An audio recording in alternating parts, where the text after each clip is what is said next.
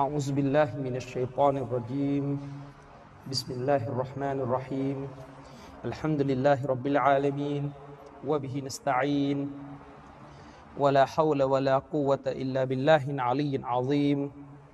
والصلاة والسلام على رسول الله وعلى آله وصحبه ومن تبعهم بإحسان إلى يوم الدين. أما بعد السلام عليكم ورحمة الله وبركاته. ก็ขอต้อนรับพี่น้องทุก ๆ ท่านนะครับ เข้าสู่การบรรยายเฉพาะกิจนะครับ ผมเองไม่ค่อยได้มาที่นี่บ่อยเนื่องจากว่าติดภาระนะครับ ครั้งนี้ก็ทำดลินละนะครับที่อัลลอฮฺสุบฮานาอัลตะลาได้ให้โอกาสนะครับ ได้กำหนดให้ผมมีโอกาสมาบรรยายในที่นี้อีกครั้งนะครับ หัวข้อในค่ำคืนนี้ตามที่โปสเตอร์ออกไปนะครับ ผมเป็นคนตั้งชื่อหัวข้อเองนะครับ ก็คือเจตนาเนี่ย สำคัญชะไหนนะครับ อันนี้ยะเจตนาเนี่ยสำคัญชะไหน หรือภาษาไทยเราจะเรียกว่าเนียตกันนะครับ ความจริงแล้วเรื่องเจตนาหรือเรื่องการเนียตเนี่ยบรรดาอุลามะأهل السنة والجماعة ได้อธิบายว่า มันน่าจะเรียกว่าเป็นเขาเรียกว่าหนึ่งในสองของศาสนาเลย อุลามะบางท่านเนี่ยนะครับ อุลามะบางท่านอาทิเช่น ท่านเชคอุซัยมีนนะครับรอฮิมะฮุลลอฮ์เนี่ยท่านบอกว่าถ้าเราจะแบ่งศาสนาออกเป็นสองส่วนใหญ่ เราก็จะพบเลยว่าศาสนานั้นครึ่งหนึ่งของมันหนึ่งในสองของมันคือเรื่องของการตั้งเจตนา อันนี้ยะเรื่องของการตั้งเจตนา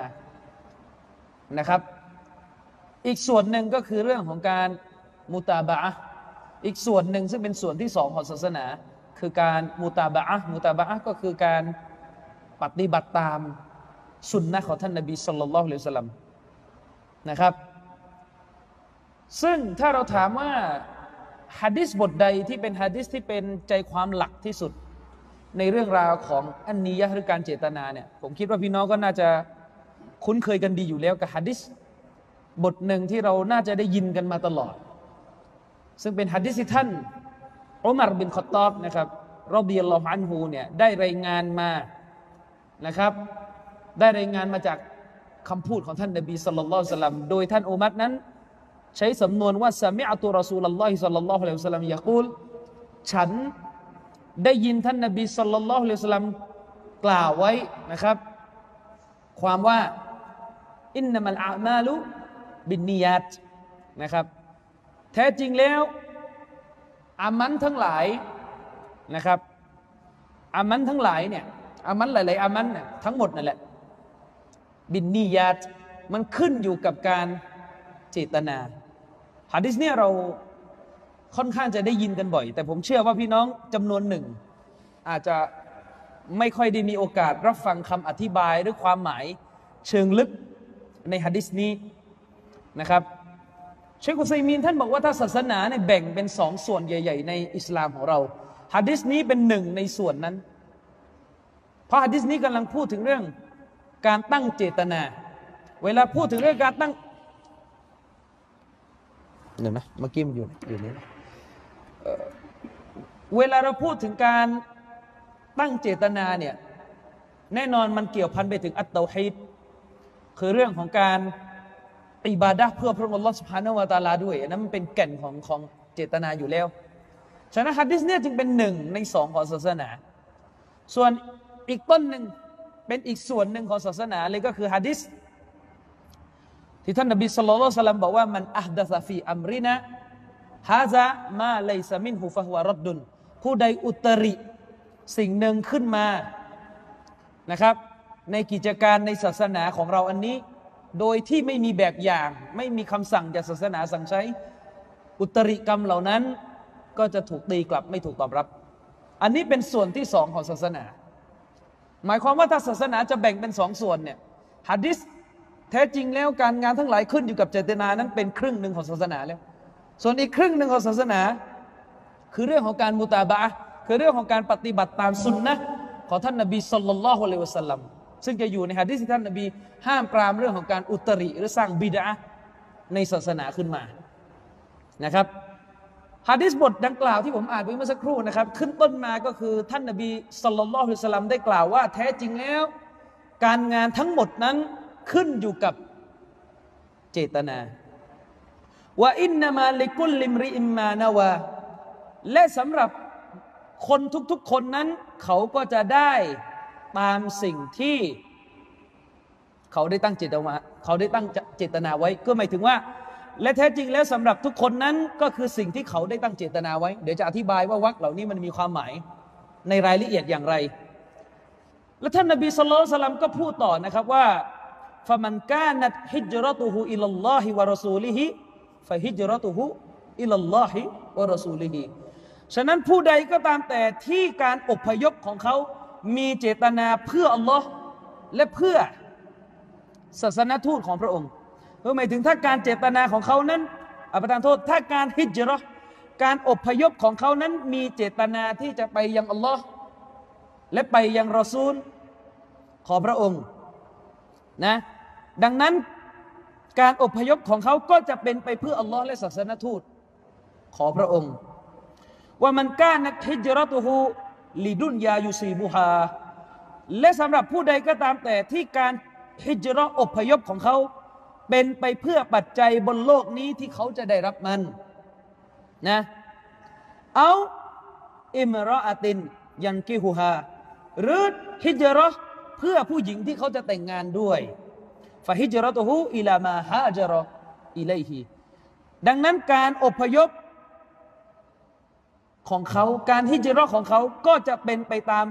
ความประสงค์ที่เขาได้อพยพไป ก็จะเขาเรียกว่าจะเป็นการอพยพไปเพื่อสิ่งที่เขาอพยพไปนั่นแหละนะครับฮะดิษวันนี้รายงานโดยโครีและมุสลิม คือถ้าเราดูฮะดิษนี้เพียงแค่ความหมายดิบๆเนี่ยก็จะงงๆหน่อยว่าในยะของมันคืออะไร ท่านพี่น้องต้องเข้าใจนะครับว่าท่านนบีสุลต่านละฮ์เลสลัมเนี่ยเวลาท่านพูดเนี่ยนะ เวลาท่านพูดเนี่ยการพูดของท่านเนี่ยจะเป็นลักษณะที่อุลามาเรียกกันว่าจาว่ามีอัลกาลิมคำพูดของท่านรอซูลเนี่ยสั้น กระชับได้ใจความและก็ฟังรู้เรื่อง คือชัดเจนไม่ได้ว่าเป็นปรัชญางง คือถ้าเป็นปรัชญางงเนี่ยคือฟังแล้วก็ไม่เข้าใจ ยิ่งฟังยิ่งตาลอย ไม่ใช่ โดยเหตุนี้ในศาสนาเรามันจะไม่ค่อยมีอะ ตัวบทเที่ยวมาเที่ยวเป็นงงงยิ่งฟังแล้วก็ตีความเหมือนเขาได้ลัทธิเป่าไว้อย่างเงี้ยไม่มี ไม่ใช่วิธีการพูดของผู้เป็นรอซูล วิธีการพูดของผู้เป็นรอซูลเนี่ยพูดปุ๊บชาวบ้านฟังเข้าใจ ปราดฟังยิ่งเข้าใจลึกกว่าชาวบ้านอันนี้เข้าใจนะเราเรียกว่าจาวามิอุลกาลิมก็คือ พูดสั้น ๆ ได้ใจความกระทัดรัดแต่ว่าเปี่ยมไปด้วยรายละเอียดที่แฝง ไปด้วยวิทยาปัญญาที่ยิ่งใหญ่ แต่ต้องอาศัยคนมีความรู้ฟัง อย่างฮะดิษเมื่อสักครู่ ถ้าเราฟังแค่ตัวบทความหมายแปลดิบๆเนี่ยเราก็จะจะงงๆหน่อยว่า เออเป้าหมายของฮะดิษนี้เนี่ยพูดอะไรอยู่ ด้วยเหตุนี้อุลามะจึงบอกไงว่า ในการจะเข้าใจฮะดิษของท่านนาบีเป็นไปไม่ได้ ที่จะข้ามความเข้าใจของนักวิชาการ เป็นไปไม่ได้เลยนะครับ ฉะนั้นแล้วเนี่ยถ้าเราบอกว่าเราต้องยึดกีตาบุลลอต้องยึดสุนนะตามคำสั่งเสียที่ท่านนบีสั่งใช้ไว้ว่า ใครยึดكتاب الله และสุนนะจะไม่หลง ถูกต้องท่านนบีบอกใครยึดكتاب الله ยึดสุนนะจะไม่หลง แต่ท่านนบีก็พูด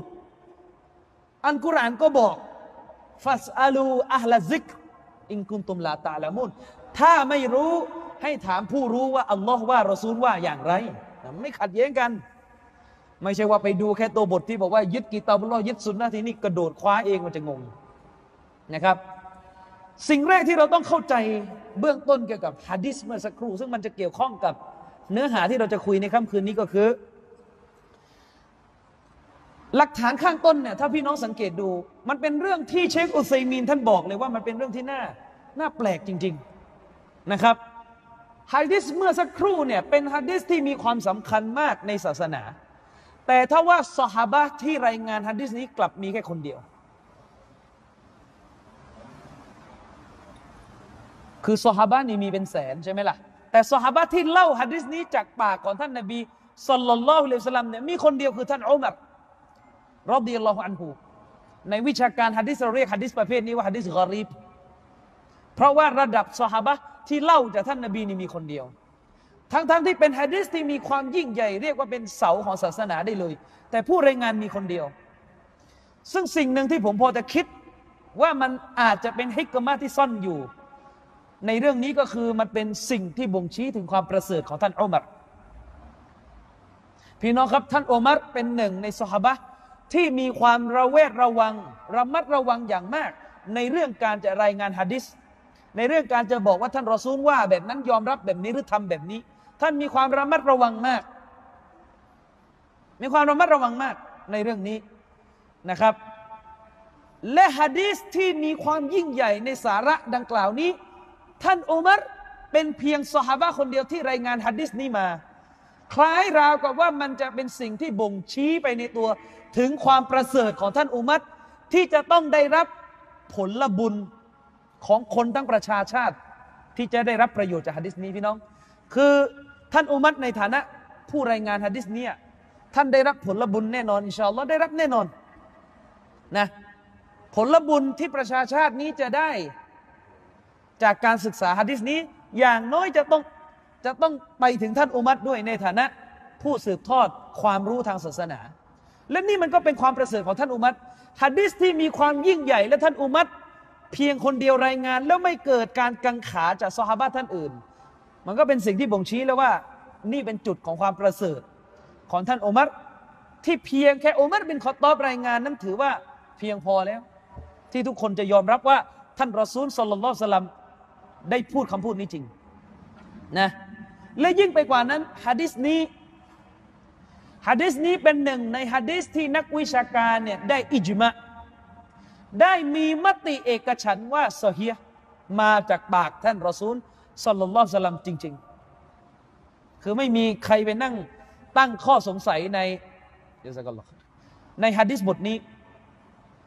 ไม่มีอุลามะฮะดิษคนใดไปบอกว่าเอ๊ะจะซอฮีหรือเปล่าเอ๊ะจะจะจะดออีฟหรือเปล่าไม่มีฮะดิษนี้ซอฮีถูกต้องจากปากของท่านรอซูลสัลลัลลสลัมอย่างชัดเจน ถือว่ามั่นใจได้เลยว่าสิ่งที่เราได้ยินในตัวบทสักครู่นี้ เมื่อเมื่อสักครู่ก็คือเป็นวะฮีจริง ๆ ฉะนั้นท่านหลังจากนี้จะมีใครมาหาเรื่องว่าเอ้ฮะดิษนี้ซอฮีหรือไม่ดออีฟหรือไม่นั้นถือว่าฝืนมติเอกฉัน เพราะว่าไม่มีนักวิชาการคนใดในยุคก่อนหน้านี้ ตั้งข้อสงสัยในความถูกต้องของฮะดิษนี้นี่คือประการแรกที่เราจะต้องเข้าใจถึงความสำคัญของฮะดิษนี้ก่อนนะครับ ประการที่สองอุลามะเนี่ยด้วยความที่ฮะดิษบทนี้เป็นฮะดิษที่มีความสำคัญมาก อุลามะเนี่ยถือว่าฮะดิษบทดังกล่าวเนี่ยเป็นเขาเรียกว่าหลักฐานอันยิ่งใหญ่ในศาสนา ชนิดที่ว่าสลับกลุ่มหนึ่งเนี่ยได้กล่าวกันเลยว่าสมควรอย่างยิ่ง ที่ใครก็ตามแต่ที่จะเขียนหนังสือศาสนาเนี่ยนะควรจะเอาฮะดิษนี้เป็นจุดเริ่มของตำราทางศาสนา เพื่อจะได้เตือนสติตัวเอง พื่อจะได้เตือนสติตัวเอง ว่าที่ตัวเองจะเขียนตำราศาสนา ไม่ใช่เพื่อเชื่อเสียง ไม่ใช่เพื่อ อะไรต่อมีอะไรที่เป็นไปเพื่อดุนยานี้ แต่เพื่ออัลลอฮฺสุฮานาตลาจึงจะต้องเอาฮะดิษว่าในเรื่องการตั้งเจตนามาเป็นบทนำของหนังสือ และพี่น้องรู้หรือเปล่า ท่านอิมาบุคอรีرحمه الله เนี่ยได้เริ่มต้นซอเฮียะฮ์บุคอรีด้วยกับฮะดีษนี้ หลายคนได้ยินบุคอรีรายงาน บุคอรีรายงานเนี่ยอาจจะไม่เคยรู้เลยว่าซอเฮียะฮ์บุคอรีนั้น เริ่มต้นด้วยกับฮะดีษบทนี้นะครับฉะนั้นอุลามาจำนวนหนึ่งเนี่ยจริงๆ แล้วพูดไปถึงขนาดว่าمجلس علمية مجلس علمي เนี่ยสถานที่ที่มีการสอนความรู้ศาสนาเนี่ยควรจะมีการเริ่มต้น ด้วยกับฮะดิษบทนี้นะครับ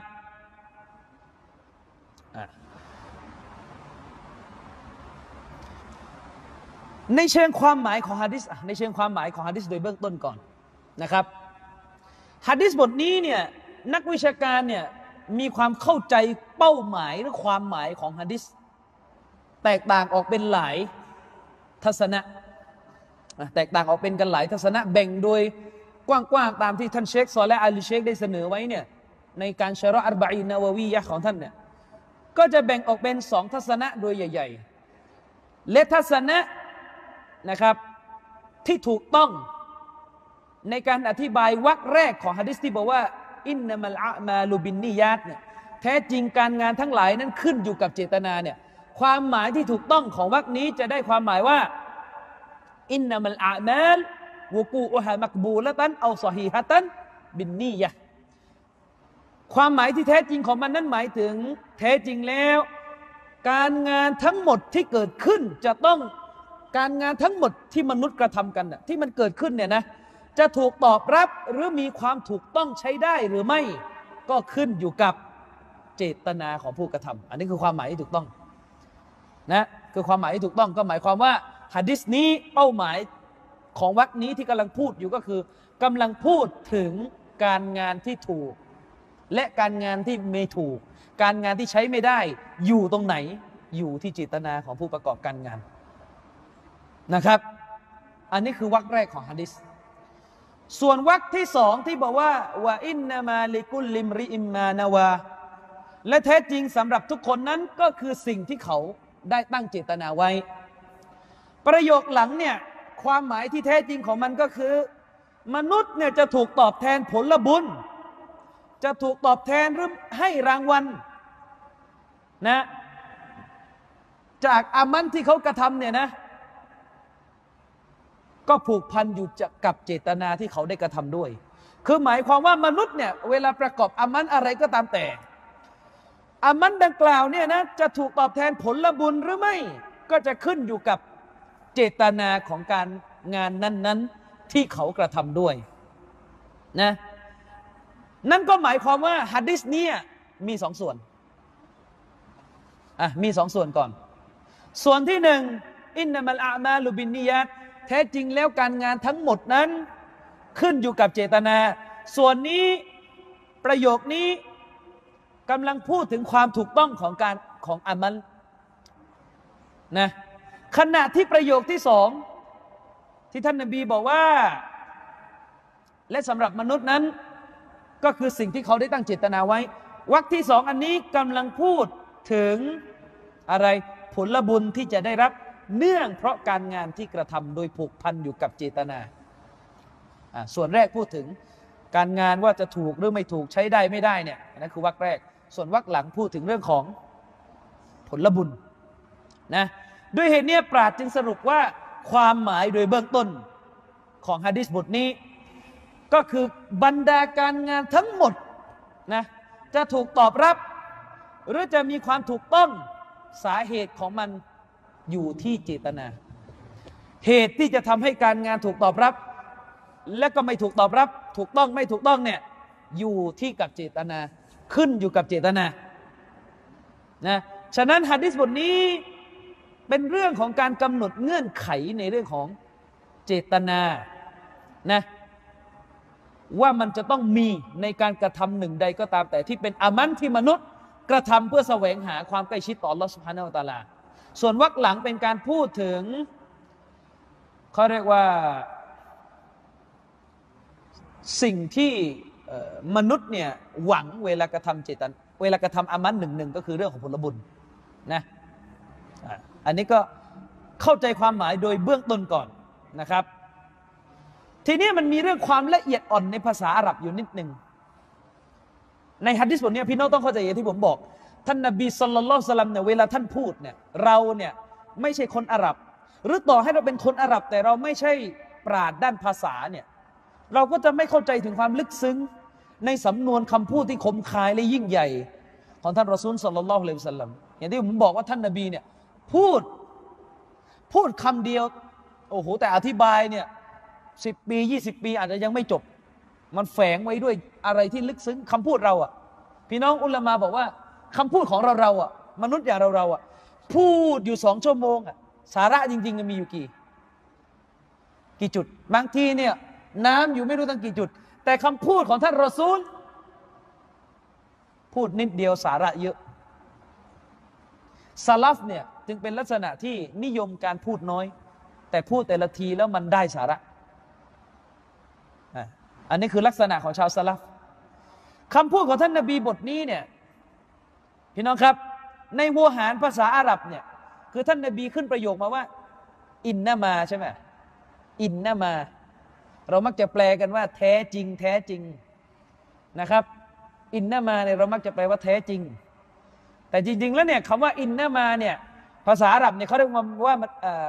มันเป็นบาลาก็มันเป็นสำนวนที่เป็นการอัลฮัสรุมันเป็นการจำกัดสิ่งที่ถูกกล่าวหลังจากประโยคนี้ นะ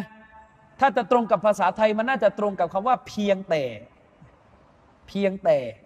เวลาบอกว่าเพียงแต่เนี่ยมันจะมันจะเหลืออยู่นิดเดียวแล้วเชคอุซัยมีนบอกว่ามันหมายถึงอะไรهو إثبات الحكم في المذكور ونفيه عما سواه ก็คือเวลาชาวอาหรับขึ้นต้นประโยคว่าإنما ที่เรามักจะแปลว่าแท้จริงเนี่ยมันหมายถึงการยืนยันถึงข้อตัดสินที่อยู่ในสิ่งที่ถูกกล่าว และก็การปฏิเสธนอกเหนือจากสิ่งที่ถูกกล่าวไป พูดอย่างนี้ก็อาจจะงงอีกอยกตัวอย่างง่าย ๆ พี่น้องครับ ในภาษาอาหรับเวลาพูดว่าอินนามาเนี่ยคือมันอย่างนี้ ถ้าเราบอกว่าสมชายยืนอยู่ สมมติอย่างนี้ พูดลอยๆแค่ว่าสมชายยืนอยู่ อันนี้คือภาษาอาหรับนะแต่ผมแปลเป็นไทยนะ เวลาเราบอกว่าสมชายยืนอยู่กำลังยืนอยู่อย่างเงี้ยในภาษาอาหรับเนี่ยถ้าพูดลอยๆ อย่างนี้เนี่ยคือมันหมายถึงว่าณขณะที่ยืนเนี่ยอาจจะทำอย่างอื่นด้วยก็ได้ แต่แค่ยังไม่ได้ถูกกล่าวในประโยคคำพูด เวลาบอกว่าสมชายกำลังยืนอยู่เนี่ย อาจจะหมายถึงว่ายืนอยู่แล้วกินด้วยก็ได้ ยืนอยู่แล้วพูดด้วยก็ได้ เพราะเป้าหมายที่พูดเนี่ยมันไม่ได้จำกัดอย่างอื่น แค่มันพูดแบบทั่ว ๆ ไปเข้าใจไหม แต่ถ้าใส่คำว่า อินนามาเข้าไปด้านหน้า สมมติอะพูดเป็นภาษาไทยว่า อินนามาสมชายยืนอย่างเงี้ยสมมติ อันนี้เปรียบเทียบนะ ความหมายของมันจะได้ความหมายว่าสมชายเนี่ยไม่ทำอะไรเลยนอกจากยืน ไม่เหมือนกันแล้วนะอันนี้เขาเรียกว่า อินนามาเนี่ยให้ความหมายว่าเป็นอัลฮัสก็คือเป็นการยืนยันถึงสิ่งที่มันถูกกล่าว ว่ามันมันเป็นแค่อันนั้นน่ะและปฏิเสธ สิ่งอื่นที่ไม่ได้อยู่ในประโยคของคำกล่าวนั้น อันนี้เขาใส่อินนามาไปด้านหน้า แล้วความหมายของฮะดิษเนี่ยหมายถึงอะไรอะท่านนบีเอาอินนามาไปใส่หน้าคำว่าอัลอามานเนี่ยจะหมายถึงอะไรล่ะ จะหมายถึงอะไรนะครับ อันนี้คือความเยียบยนในวิธีการพูดของท่านนบีสัลลัลลอฮุซัลลัมเชคซอลและอาลีเชคกำลังจะบอกว่าการที่ท่านนบีใส่คาว่าอินนามาเข้าไปด้านหน้าเนี่ยอย่างที่ผมบอกผมย้ำอีกครั้ง ถ้าเป็นภาษาไทยมันจะมีความหมายแค่ว่า สมชายเพียงแค่ยืน เวลาบอกว่าเพียงแค่เนี่ยมันจะหมายถึงอะไร ก็ไม่ทำอย่างอื่นแล้วยืนอย่างเดียวเลยณขณะที่พูดอยู่เนี่ยแต่ถ้าบอกเนี่ยสมชายยืนอยู่ อาจจะดูอยู่ด้วยก็ได้ อาจจะคุยอยู่ด้วยก็ได้ ใช่ไหมล่ะ อาจจะดูดน้ำอยู่ด้วยก็ได้แต่ถ้าบอกว่าสมชายเนี่ยเพียงแค่ยืนเท่านั้นแหละ ก็คือยืนอย่างเดียวจริงๆนะอันนี้เขาเรียกว่าเวลาใส่อินหน้ามาเข้าไปด้านหน้า ทีนี้เวลาท่านนบีบอกว่า แท้จริงแล้วอินนามัลอามาลแท้จริงแล้ว การงานทั้งหลายนั้น ใส่อินนามาเข้าไปด้านหน้า มันก็จะให้ความหมายว่า แท้จริงแล้วการงานทั้งหมดนั้น เพียงแต่ขึ้นอยู่กับเจตนาเชคซอลและอธิบายว่าหมายถึงอัลอามาลมักซูรตุนฟินนียัตสรุปแล้วในอิสลามของเราเนี่ยการงานทั้งหมดทุกชนิด มันถูกจำกัดตัวเองอยู่ที่เจตนาทั้งสิ้น คือหมายถึงว่าเจตนาคือสิ่งที่หนีไม่ได้จากการงานทำไมท่านนาบีถึงพูดประโยคนี้ขึ้น เป้าหมายของการพูดเรื่องเรื่องเจตนาเรื่องเนียดเนี่ยเพื่ออะไรอะพี่น้องครับ เชคอุซัยมีท่านพูดได้สวยงามมาก ไม่รู้จะหาคำพูดไหน สวยงามกว่านี้อีกแล้วนะ สำหรับผมอะพี่น้องครับ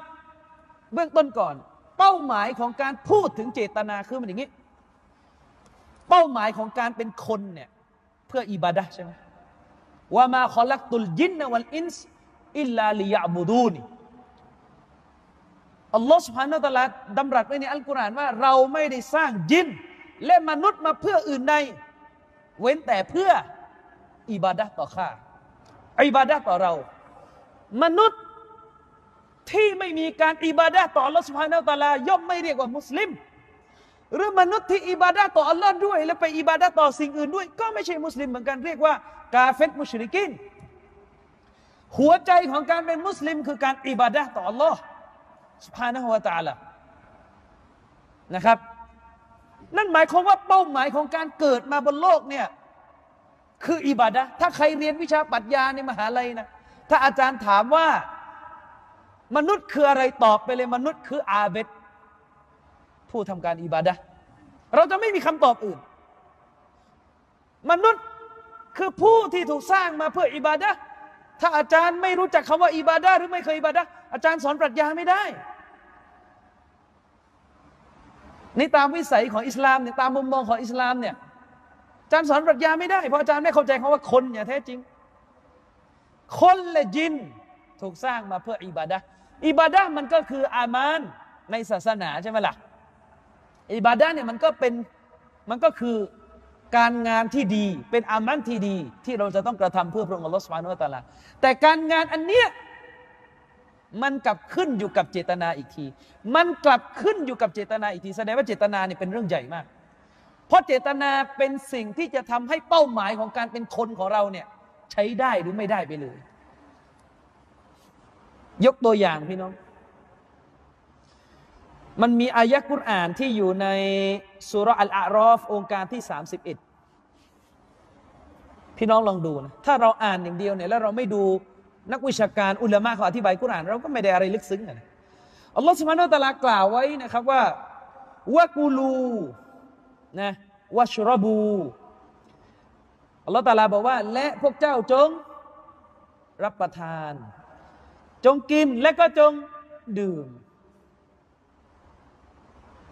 คิดว่าองค์การเนี่ยสามารถเขาเรียกสามารถนำมาอธิบายฮัดดิสฮัดดิสที่กำลังพูดอยู่ได้ด้วยป่ะถ้าเราดูแค่นั้นก็งงว่าเอ๊ยยังไงใช่ไหมก็จะงงเลยอัลลอฮฺสุบานะตะลากล่าวไว้ในสุราที่ผมอ่านเมื่อสักครู่ และพวกเจ้าจงกินและก็จงดื่ม พี่น้องรู้หรือเปล่า อายะเนี่ยหนีไม่ได้จากจิตนาเลย อายะที่บอกให้กินและให้ดื่ม ยังไงอะพี่น้องครับ เชคอุไซมีนท่านบอกว่า เนียด อันนี้ยะเนียดเนี่ยนะ เป้าหมายหนึ่งของมันเลยก็คือ มีไว้เพื่อจำแนก ระหว่างประเพณีอาดะกับอิบาดะนี่คือเป้าหมายของการเนียดยังไงล่ะพี่น้องยังไงอะ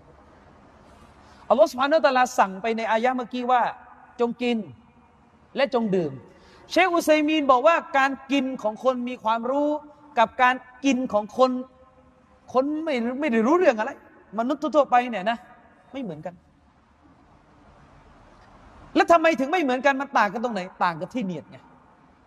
เนี่ยเขาเรียกว่าเนียดเนี่ยมีไว้เพื่อการจำแนก แล้วจำแนกยังไงอีกล่ะพี่น้องครับ เชคอุซัยมีนท่านบอกว่าคนที่เป็นผู้รู้คนที่เป็นผู้ที่รู้เรื่องอะอ่านองค์การเมื่อสักครู่อัลลอฮ์สั่งให้กินอัลลอฮ์สั่งให้ดื่ม การกินและการดื่มเนี่ยพื้นฐานเดิมมันคือประเพณีมันคืออาดะมันคือเรื่องดุนยาทั่วๆไปใช่ไหมล่ะ แต่คนรู้สามารถทำให้เรื่องประเพณีเป็นเรื่องอิบาดะได้เลยทำยังไงล่ะ เขาอ่านอายะเมื่อสักครู่ที่อัลลอฮ์สั่งให้กินและให้ดื่มนั้น เขาเนียดว่าฉันจะกิน และฉันจะดื่ม เพื่อจะได้มีกำลังในการจิฮาดเพื่อจะได้มีกำลังในการหาความรู้ เพื่อจะได้มีกำลังในการทำสิ่งที่ดีในศาสนา เพื่อจะได้ไปไปแบมือขอใคร การกินดังกล่าวนั้น เป็นอิบาดะทันที และจะได้ผลบุญด้วย แต่ถ้าคนไม่มีความรู้กินก็กิน จบอร่อยพุงกลับบ้านเป็นโรคอีกไปทีถ้าเขามีคำพูดว่ากินเพื่ออยู่อิสลามเนี่ยไม่ใช่แค่นั้น กินเพื่ออยู่นี่ยังอาดะอยู่เลยยังเป็นเรื่องประเพณีอยู่เลย แต่อิสลามเนี่ยกินเพื่อเข้าสวรรค์ กินเพื่อเข้าสวรรค์อายะเมื่อสักครู่อัลลอฮฺตาลาบอกว่า จงกินและจงดื่ม การกินของผู้รู้เป็นอิบาดะยังไงล่ะ อย่างที่บอกกินและเนียดว่าจะให้มีร่างกายที่เข้มแข็งแข็งแรง แล้วก็จะได้ไปทำสิ่งที่ดีงามในเรื่องศาสนาจะได้มีกำลัง การกินเป็นเรื่องอิบาดะทันที ในขณะที่การกินของคนยาเฮลเป็นเรื่องอาดัตทั่วๆไป กินก็กิน กินเอามันกินเอาอร่อย ใช่ไหมล่ะ และก็เช่นเดียวกันพี่น้องอิบาดะ คืออุลามาบอกจากประโยชน์เมื่อกี้ได้ข้อสรุปว่า อาดะประเพณีของผู้รู้คืออิบาดะส่วนประเพณีของคนจะเห็นคือ ก็คือก็คือประเพณีไม่ได้อะไรเลย และในทางกลับกันอิบาดะหน้าที่ผู้รู้มันก็คืออิบาดะที่ได้ผลบุญ ส่วนอิบาดะหน้าที่คนจะเห็นมันกลายเป็นอาดะเสียแทน กลายเป็นประเพณีเสียแทนเช่นอุซัยมีนท่านยกตัวอย่างเรื่องอะไร เรื่องอะไร เรื่องที่ว่า คนคนหนึ่งเนี่ยละหมาดตามประเพณี บวชถือศีลอดตามประเพณี อัสยาม ถือศีลอดตามประเพณี คือเพราะว่าอยู่ในดงมุสลิม เกิดมาในครอบครัวมุสลิมเขาก็บวชก็บวชกันเขาละหมาดก็ละหมาดกัน ไม่ได้มีเนียดอะไรแต่แรก การอิบาดะของคนประเภทนี้ กลายเป็นอาดะไปอีกที นี่คือความสำคัญของการเนียดนะครับ ที่บวชบวชกันอยู่ทุกปีที่ละหมาดกันอยู่ทุกปีหรือแม้กระทั่งที่มาฟังศาสนากันอยู่เนี่ยฟังทำไม ต้องเนียดรวมถึงคนสอนด้วย ถ้าเนียดสอนเพื่อมวลชน เพื่อซองอเวลาสอนเนี่ยโอ้โหได้ค่าซองหลายตังค์อยู่ฮะอะไรอย่างเงี้ยสมมติทำมีแบบเนี้ยไม่ได้อะไรเลย ได้บาปด้วยซ้ำไป อันนี้ผมเตือนตัวเองนะครับ มีฮัดดิสที่พูดถึงคนคนหนึ่ง คนกลุ่มหนึ่ง ที่จะลงนรกก่อนมุชริกีนบางครั้งบ่อยครั้งที่ หมายถึงว่า เราไม่ค่อยได้ยินการตักเตือนด้วยฮัดดิสพวกนี้เลย มีนะครับ มุสลิมที่จะได้ลงนรกก่อนกาเฟตมุชริกินฮัดดิสยาว บันทึกอยู่ในฮัดดิสซะฮีห์ฮัดดิสบอกว่าเป็นคนกลุ่มแรกเลยคือใคร คือคนที่แสวงหาความรู้ศาสนา เพื่อจะได้ถูกเรียกว่า อาเลมปราดน่ากลัว น่ากลัว ฉะนั้นไม่ใช่ว่าเรียนศาสนา และสอนศาสนาเนี่ยจะรอดนะ อันนี้ผมเตือนตัวเองอะนะ เป็นเตือนตัวเองเพื่อจะให้ทุกครั้งว่าเวลาเราสอนเนี่ยเราจะได้รอดพ้นจากสิ่งเหล่านี้ เพราะไม่งั้นเนี่ยคือเสียค่าเดินทางฟรีเลยมาบุญก็ไม่ได้ได้บาปเพิ่ม เพราะเนียดแค่ต้องการให้คนชื่นชม ให้คนเรียกว่าเป็นผู้รู้ หวังมวลชน หวังชาวบ้านพอใจ หวังอะไรต่อมีอะไรเนี่ยนะใช้ไม่ได้ และคนพวกเนี้ยจะถูกเหวี่ยงลงนรก จะถูกคว้างลงไฟนรก ก่อนหน้าพวกมุชริกินเสียอีก เช่นเดียวกับบรรดามุจาฮิดินคนที่จิฮาดในหนทางของอัลลอฮ์แต่ในใจลึกๆ พียงแค่ต้องการให้คน ยกย่องว่าเป็นวีรบุรุษ ยกย่องว่ามีความกล้าหาญยกย่องว่าเป็นฮีโร่ของมุสลิม คนเหล่านี้ เป็นชาวนรกวะลียาซุบิลละขอรอสุบฮานะอัลตาลานั้น คุ้มครองพวกเราทุกคน จากสิ่งเหล่านี้ แม้บางทีท่านจะโพสอะไรสั้น ๆ ลง Facebook ท่านอาจจะมีความโอ้อวดอยู่โดยไม่รู้ตัวก็ได้ ท่านนบีจึงบอกนะว่า ชีริกที่มันซ่อนเร้นชีริกเขาเรียกชีริกซ่อนเร้น มันไม่ใช่ชีริกใหญ่ แต่มันเป็นชีริกที่ทำให้มุสลิม กระทำบาปที่น่ากลัว มันซ่อนเหมือนมดดำที่มันมันคลานอยู่บนหินดำในยามค่ำคืนมองไม่เห็นบางทีมันลำบากนะครับ ฉะนั้นแล้วเนี่ยการมาฟังศาสนาก็ดีการทำอามัลอิบาดะก็ดี หรือแม้กระทั่งการจะละหมาดสุนัต ราวาเต็บอะไรต่อมีอะไรเนี่ยนะระวังเนียดทุกครั้งจะโชว์คนหรือจะเอาผลบุญ ด้วยเหตุนี้สุนนะหนึ่งที่ผมอยากจะรณรงค์ คือการละหมาดละหมาดสุนัตก่อนหลังฟัรดูเนี่ยสมควรจะไปทำในห้องดีที่สุด ถ้าไม่เหลือบากกว่าแรงกลับไปทำที่บ้าน เพราะมันเป็นการปกป้องจากการเห็นของผู้คน ท่านลองถามใจตัวเองดูว่า เวลาเราละหมาดสุนัตหลังเราละหมาดฟัรดูเราหลังหลังเราละหมาดฟัรดูเนี่ย มีบ้างไหมที่เรารู้สึกว่าเออเรานี่โอ้เขาเรียกว่าเป็นนักอิบาดะถ้าเรารู้สึกอย่างนี้รู้ไว้ด้วยว่าเรากำลังจะทำลายอามันของเราอยู่ ฉะนั้นแล้วเนี่ย เนี่ยคือคือจุดสำคัญของฮัดดิสบทนี้ที่เชคอุซัยมีบอกเลยว่า การที่ท่านนบีสุลต่านสลัมพูดว่าแท้จริงแล้ว การงานทั้งหลายขึ้นอยู่กับเจตนาเนี่ยนะชีวิตของเรามันต้องมีผลการดิสนี้ ทุกย่างก้าวของผู้ศรัทธาที่ทำอะไรอยู่ เนียดอะไร แค่การกินเนี่ยยังเป็นผลบุญเลยในอิสลาม บางครั้งเราติดปากกับคำพูดที่ใครก็ไม่รู้ล้างสมองเรามา กินเพื่ออยู่ ไม่ใช่อยู่เพื่อกินคำพูดนี้ใช้ไม่ได้ในอิสลามกินเพื่ออยู่นะมันรู้อยู่แล้ว ไม่ต้องบอกหรอกนะกินเพื่ออยู่นะมันรู้อยู่แล้ว มันไม่มีใครไม่รู้หรอกว่ากินเพื่อเพื่อตายมันไม่ใช่ แต่มุสลิมต้องบอกว่ากินเพื่ออัลลอกินเพื่อเป็นอิบาดะแต่เวลาบอกว่ากินเพื่อเป็นอิบาดะนี่ก็คือหมายถึงว่าเนียดว่าจะ จะไปทำงานศาสนาจะให้มีกำลังนั้นไม่ใช่ว่าไปกินเพื่อเป็นอิบาดะห์หนูทำบุญคนตายอีก เดี๋ยวเดี๋ยวมันมีเดี๋ยวมันมี มันมีคนเข้าใจคำพูดเราผิดอ๋อกินกินเพื่อเป็นอิบาดะห์ก็นี่ไงก็ก็ไปกินเจ็ดวันนี่ไงอันนั้นไม่ใช่ อันนั้นมันเป็นบิดาในเรื่องของของของรายละเอียดนั้นไปดูรายการมันพุธแล้วกันนะอันนั้นมีอยู่เดี๋ยวค่อยว่ากันตรงนั้น อืมกินเพื่อเป็นอิบาดะ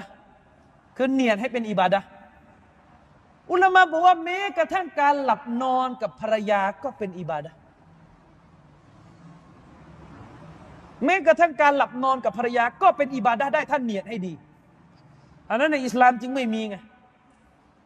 จึงไม่มีไงไอลักษณะว่า เอ้ยมันเป็นแค่กิเลสอะไรอะไรมมันไม่มีคำนี้ในอิสลามนะ การที่เราหลับนอนกับภรรยาเนี่ยเนียดเป็นอิบาดะได้เลย หลับนอนเพราะเนียดปกป้องตัวเองจากซีนา ก็อัลฮัมดุลิลละแล้วนะเนียดเพื่อปกป้องตัวเองจากการไปทำผิดนอกบ้าน เวลามีชาว่ามีอารมณ์ขึ้นมา แล้วจะทำให้ตัวเองไปดูผู้หญิงอื่น ที่ไม่ฮัลลานสำหรับเรากลับไปหลับนอนกับภรรยา เพื่อปกป้องตัวเองไม่ให้ละเมิดสิทธินะ ไม่ให้ละเมิดสิทธิ์ที่ศาสนาห้ามไว้เนี่ย ก็เป็นอิบาดะห์ได้หรือหลับนอนกับภรรยาเนียดจะให้ลูกออกมาสืบทอดศาสนา ก็เป็นอิบาดะห์ได้นะครับ ขึ้นอยู่กับว่าทำเพื่ออะไร ขึ้นอยู่กับว่าท่านทำเพื่ออะไรฉะนั้นการที่ท่านรอซูลสลลัลลอฮุสลัมเนี่ยบอกไว้ในหะดีษว่า การงานทั้งหมดขึ้นอยู่กับเจตนาเนี่ย มันก็จะได้ความหมายอีกหนึ่งได้ว่าการงานไหนจะดีหรือไม่ดีขึ้นอยู่กับเจตนาไง นั่นหมายความว่ามุสลิมสามารถกอบโกย ผลบุญในชีวิตพี่น้องสามารถกอบโกยผลบุญในชีวิตประจำวันเนี่ยไม่หยุดยั้งเลย ถ้าเรามีเนียดตั้งแต่ตื่นนอนขึ้นมา ว่าจะทำเพื่ออัลลอฮ์ก็ได้บุญแน่นอน อินชาอัลลอฮ์เราได้บุญแน่นอนพี่น้องครับ ฉะนั้นอย่าอยู่ในโลกดุนยาแบบขาดทุน คือปราศจากเนียด ท่านนาบีจึงย้ำในฮะดิษบทนี้ไงว่ามุสลิมเนี่ยเนียดต้องดี อีกตัวอย่างหนึ่งที่เชคอุซัยมีน ยกมาเป็นตัวอย่างเรื่อง เป้าหมายของการเนียดคือการทำให้อาดะประเพณีในชีวิตประจำวันกลายเป็นเรื่องแสวงหาผลบุญเลยอ่ายังไงล่ะ เช่นพี่น้องครับ คนคนหนึ่งเนี่ยนะมียูนุบยูนุบแล้วก็ในขณะที่มียูนุบอยู่เนี่ย ก็นั่งเรือออกไปดูทะเลไปจับปลานะแล้วก็ทะเลมันก็สวยก็โดดลงตุ้มไปว่ายน้ำไอการลงไปเล่นว่ายน้ำอันนั้นเนี่ยยังเป็นอาดะอยู่ ใช่ไหมล่ะ ยังเป็นอาดะอยู่ ใช่ไหม แต่ถ้าขณะที่ตัวเองมียูนุบอยู่เล่นเปลี่ยนเนียนหม่ว่า จะลงไปอาไปไปอาบน้ำจนะบะสมมติ เนียดลงไปว่าจะชำระร่างกาย จะชำระยูนุบส่วนว่าจะชำระตามขั้นตอนแบบซุนนะเนี่ยอันนี้ก็ต้องไปดูที่อะไรให้มันปกปิดหมายถึงมันก็มีขั้นตอนในนั้นนะนะไม่ใช่ว่าไปที่โล่งเนี่ยไม่ใช่ นี่เรากำลังพูดถึงการเนียดให้เห็นภาพเท่านั้น คือกำลังจะบอกว่าทุกอย่างในชีวิตผู้ศรัทธาเนี่ยสามารถเปลี่ยนอาดาหนึ่งที่ฮาลานอาดาหนึ่งที่มันมูบะที่มันฮาลานทำเนี่ยเป็นเรื่องแสวงหาผลบุญได้เลย คุณว่ายน้ำคุณสามารถเนียดให้มันเป็นผลบุญกับคุณก็ได้นะและจะนับภาษาอะไรกับสิ่งที่เป็นการงานทางศาสนาโดยเบื้องต้นอยู่แล้วล่ะ อย่างเงี้ยแสวงหาความรู้เนียดเพื่อให้รอดจากนรก เนียดเพื่อให้เข้าสวรรค์เนียดเพื่อให้ใกล้ชิดต่อลอดสภานาตาลาอันนั้นได้บุญอย่างแน่นอน แต่ถ้าไม่มีเนียดตั้งแต่ต้น มาฟังศาสนาเอามัน มาฟังศาสนาจะได้ดูผู้หญิงที่มาเที่ยวงานสุเราอย่างเงี้ยสมมติ ถ้ามีเนียดแบบเนี้ยนะอันนั้นกลับบ้านเถอะอย่ามามีเนียดอย่างนี้นะครับอ่าะนั้นอันเนี้ยเป็นเป็นเรื่องที่สำคัญ เรื่องอีกตัวอย่างนึงที่เชคอุซัยมีนท่านยกมา การใส่เสื้อผ้าในวันศุกร์คนคนหนึ่งไปละหมาดวันศุกร์โอ้โหเอาเสื้ออย่างดีเลยมาใส่ ก็คือใส่ใส่ใส่เพื่อหล่อไปเฉยๆไอการใส่เพื่อหล่อเพื่อดูดีเป็นแค่ประเพณี ไม่ได้ผลบุญอะไรทั้งสิ้น เพราะเป็นการใส่เพื่อเป็นมารยาทการพบปะโดยทั่วไปเป็นอาดะห์ แต่ถ้าคนคนหนึ่งใส่เสื้อผ้าอย่างดีในวันศุกร์โดยเนียดว่าจะทำตามสุนนะของท่านนบีสุลต่านละฮ์อะลัยฮิวะสัลลัมแล้วไซก็จะได้ผลบุญ อันเนื่องมาจากการมีเนียดดังกล่าวนั้นนะครับ ฉะนั้นแล้วเนี่ยฮะดิษบทนี้เป้าหมายที่หนึ่งก็คือกำลังจะกระตุ้นให้ผู้ศรัทธานั้น ตระหนักในความสำคัญของการตั้งเจตนา เพราะมันคือจุดจำแนกระหว่างประเพณีกับ อิบาดะเป้าหมายที่สองของฮะดิษบทนี้ คือเรื่องของเจตนานั้น เป็นตัวจำแนกอีก ระหว่างอะไร ระหว่างอิบาดะกับอิบาดะด้วยกัน เมื่อกี้จำแนกระหว่าง เมื่อกี้จำแนกระหว่างอิบาดะกับอาดะแล้วนะ อันนี้มาเป็นจำแนกระหว่างอิบาดะกับอิบาดะด้วยกัน ยกตัวอย่างคนคนหนึ่งเดินเข้ามาในสุเรานะ ช่วงเวลาสุบฮีเดินเข้ามาแล้วก็อยู่ดีๆ ก็ละหมาดสองรากาตคือถ้าไม่มีเนียดก็ไม่รู้ว่าละหมาดอะไรใช่ไหมละหมาดตะฮียตุลมัสยิดละละหมาดสุนัตนะก่อนสุบฮีหรือละหมาดสุบฮีจะจะละหมาดอะไร ถ้าไม่รู้ก็ก็งง ใช่ไหมล่ะ ถ้าไม่รู้ก็ก็งงเห็นไหมล่ะ การงานนั้นก็จะจะใช้ไม่ได้ เพราะว่าไม่ไม่รู้ไม่มีเนียดอย่างเงี้ยฉะนั้นแล้วเนี่ยอุลามาจึงบอกว่าอีกหนึ่งในเป้าหมายของการตั้งเจตนาหรืออันนียะก็คือเพื่อจำแนกระหว่างอิบาดะห์กับอิบาดะห์ออกด้วยกัน ออกจากกันนะครับ เราจะได้รู้ด้วยว่าเราเนียดอะไรกันอยู่อ่านะครับอะ ต่อมาทำความเข้าใจในคำศัพท์นิดหนึ่งท่านนบีสัลลัลลอฮุอะลัยฮิวะสัลลัมบอกว่า อินนามัลอามาลุบินนียาตแท้จริงแล้ว การงานทั้งหมดนั้นขึ้นอยู่กับเจตนา พี่น้องครับฮะดิษบทนี้เชคอับดุลอาซิซอัลรอจิฮีอุลามะท่านหนึ่งได้อธิบายว่าสำนวนเนี้ยมันก็หมายถึงว่าลาอามัลอิลละบินนียะ จะไม่มีอามันจะไม่มีการงานหนึ่งใดปรากฏอยู่เว้น แต่จะต้องมีการเนียดด้วยเท่านั้นคำถาม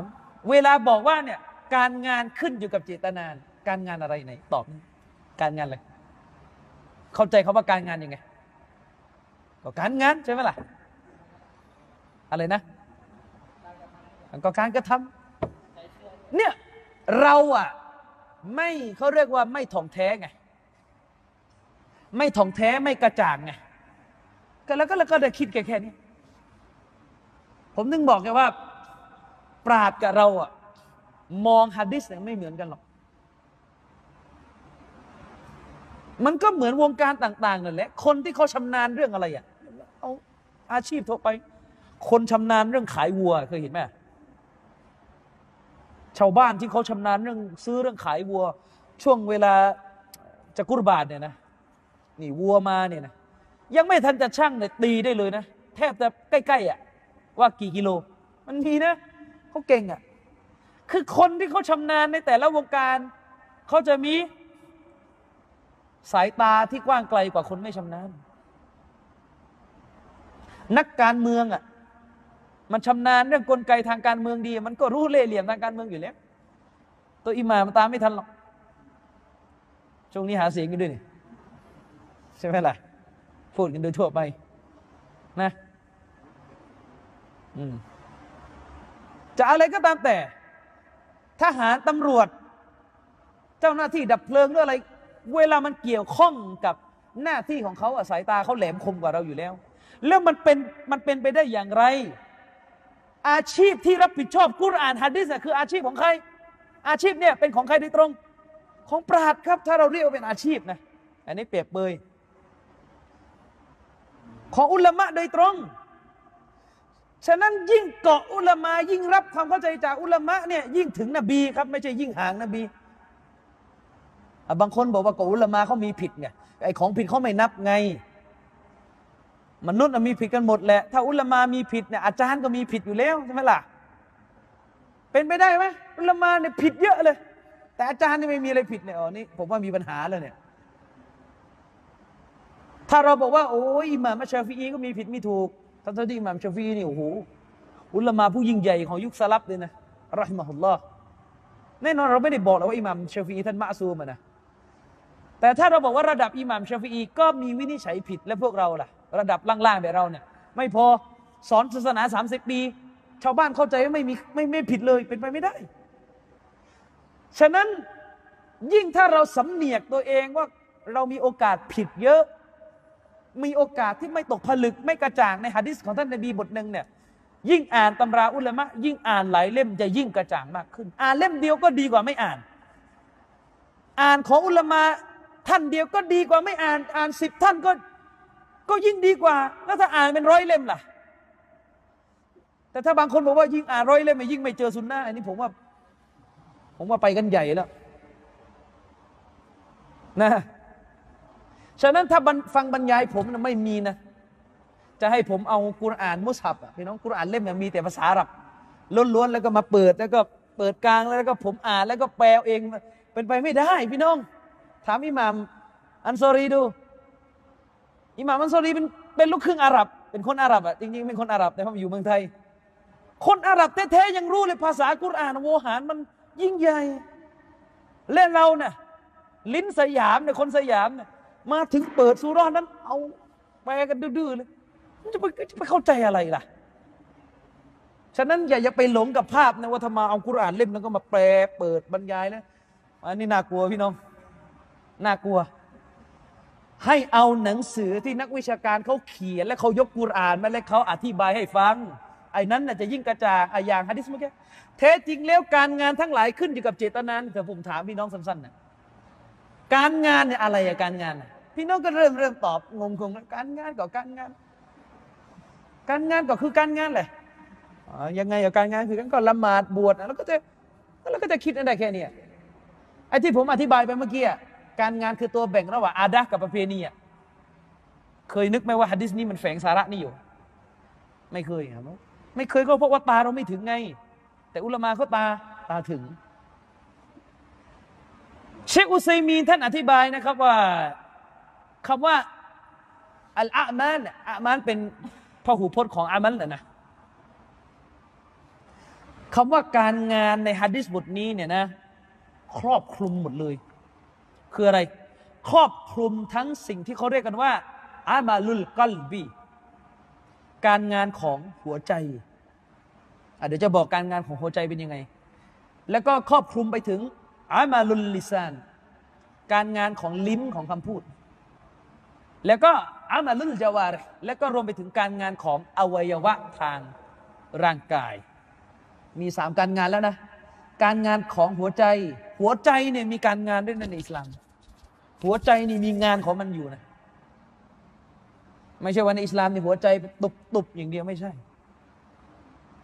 ไม่ใช่ ในอิสลามนี่หัวใจมีการงานของมันอยู่ด้วย การงานของหัวใจการงานของลิ้นและการงานของอวัยวะทางร่างกาย การงานของหัวใจนี่หมายถึงอะไรอะ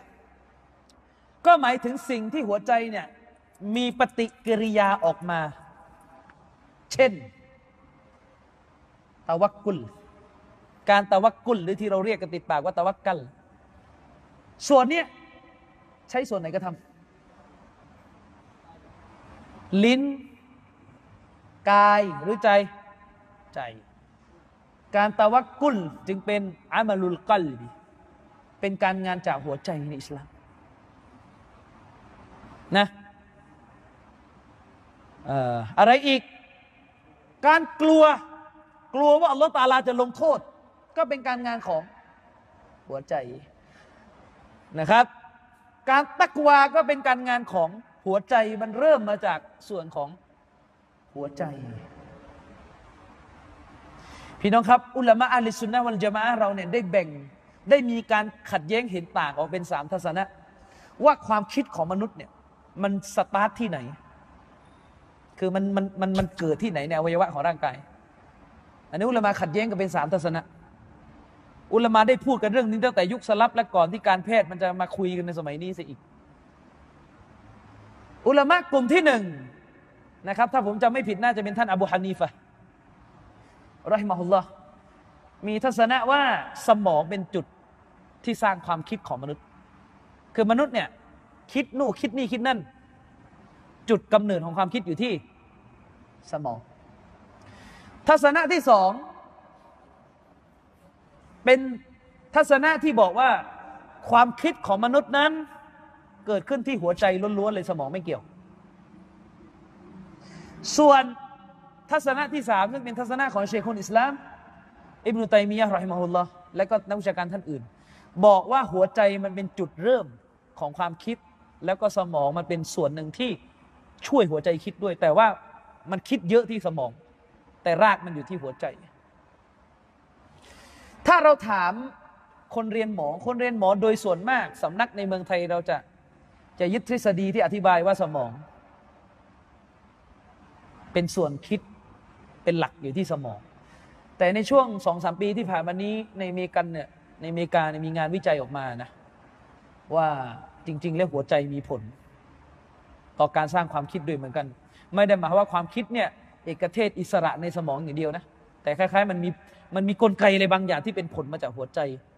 อันนั้นก็เป็นเรื่องของในโลกวิทยาศาสตร์ที่เขาเถียงกัน แต่ถ้าดูจากตัวบทแล้วน้ำหนัก ชัดเจนว่าหัวใจมีส่วนต่อการคิด ฉะนั้นทัศนะที่สามผมคิดว่ามีน้ำหนักที่สุดอัลลอฮฺอัลลนะอืมอันนี้ก็คือการงานของหัวใจฉะนั้นเวลาท่านนบีสุลต่านบอกว่า แท้จริงแล้ว การงานทั้งหลายขึ้นอยู่กับเจตนา การงานทั้งหลายที่ว่านั้นส่วนหนึ่งของมันก็คือ การงานของหัวใจด้วย แต่การงานของหัวใจนั้นมันมันเขาเรียกว่ามันมันเป็นแทบจะเป็น แทบจะเป็นเนื้อเดียวกันกับเนียดนะเพราะมันต้องทำมาจากใจอะคือถ้าคุณตักเขาเรียกว่า ถ้าคุณมีความมีการตะวักกุ้นต่อลอสุภานะฮวตาลาอย่างแท้จริงมันก็ชัดเจนอยู่แล้วว่าเนียดคุณเป็นแบบนั้น แต่ส่วนอีกสองส่วนต่อมาเนี่ยแหละ อันเนี้ยด้านนอกมันอย่างหนึ่งแต่ด้านในมันอาจจะอย่างหนึ่งก็ได้ ก็คือการงานของ ลิ้น การงานที่มาจากลิ้น การงานของคำพูดนะอามาลุลลิซาหรืออามาลุลเกาลก็คือการงานของคำพูดหรือการการงานที่มาจากลิ้น ก็คือหมายถึงสิ่งที่มันถูกเปล่งออกมาด้วยลิ้นของเราอย่างมากมาย นับไม่ถ้วนนะจนกระทั่งเชคอุซัยมีนบอกเลยนะว่า คือกล่าวได้เลยว่าร่างเขาเรียกว่าไอ้ภายนอกของมนุษย์เนี่ย ไม่น่าจะมีส่วนใดนะที่ทำงานทำงานไหนจะทำงานที่ว่าในทำงานในเชิงที่ศาสนามองนะ ไม่มีส่วนใดแล้วที่ทำงานเนี่ยมากไปกว่าลิ้น อาจจะยกเว้นหูกับตานะ หมายถึงว่าไม่มีส่วนใดอีกแล้ว ที่จะถูกคิดบัญชี มากเท่ากับลิ้น แต่อาจจะยกเว้นหูกับตา เพราะบางทีก็สูสีอยู่เหมือนกันนะ หูกับตาเนี่ยไม่รู้ว่าตรงไหนกันแน่ที่ ที่จะต้องถูกสอบสวนมากที่สุด ผมว่าตานะ ถ้าดู ใช่ไหมเพราะว่าคนเป็นใบเนี่ยก็ยังทำชั่วด้วยสายตาได้นะนะครับ แต่บางคนอาจจะบอกก็คนตาบอดแล้วทำชั่วด้วยปากได้เหมือนกันอ่าการงานส่วนที่สองก็คือการงานของคำพูด เช่น ถ้าเรากล่าว สุภานัลลอฮ์นี่ก็เป็นการงานที่ดีที่เราทำจากลิ้นของเรา เราสอนศาสนาเราบรรยายศาสนาหรือเราด่าคน เราเหยียดหยามคนหรืออะไรก็ตามแต่ มันก็มาจากลิ้นของเราขึ้นอยู่กับว่าการงานนั้นตัวของมันจะเป็นการงานดีและการงานชั่ว และมันจะถูกต้องและได้ผลบุญหรือไม่กลับไปที่เนียดทั้งสิ้นสามก็คือการงานจากร่างกาย อามันลุมจะว่าอะไรเป็นการงานจากร่างกาย การงานจากร่างกายที่ว่าก็คือเนี่ยมือเท้าในพวกเราเนี่ยทั้งหมดเนี่ยอันนั้นคือการงานจากร่างกาย ฉะนั้นเมื่อท่านรอซูลสัลลัลลอฮุสลัมบอกว่าแท้จริงแล้ว ศาสนาเนี่ยขึ้นอยู่กับเจตนา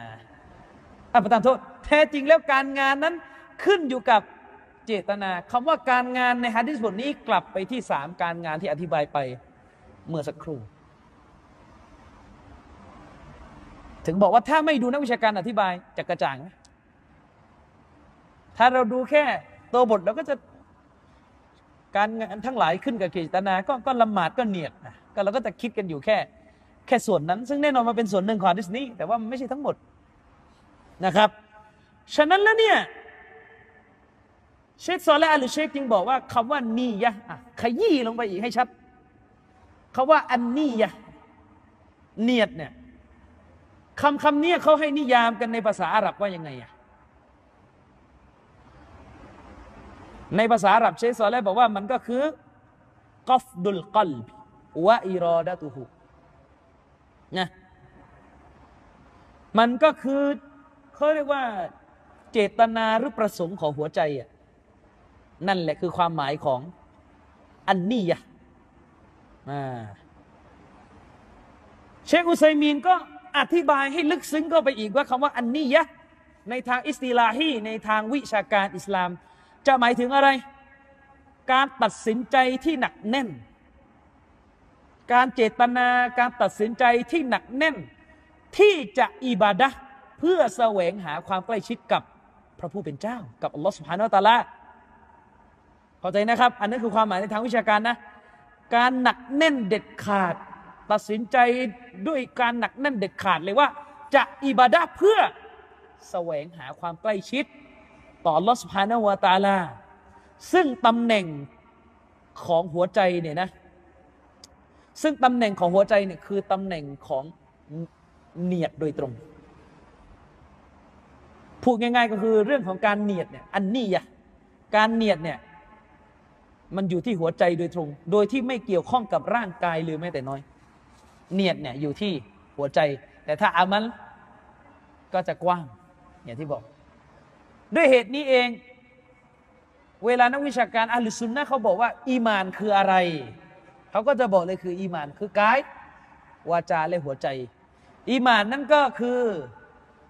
การงานของหัวใจ อย่างเงี้ยก็รวมไปสามประเภทเมื่อกี้เรียกเรียกว่าอีมานหมด แต่ถ้าพวกมุรจีอะก็จะตัดการกระทำทาง ร่างกายออกไปจาก ออกไปจากอะไร ออกไปจากอีมาน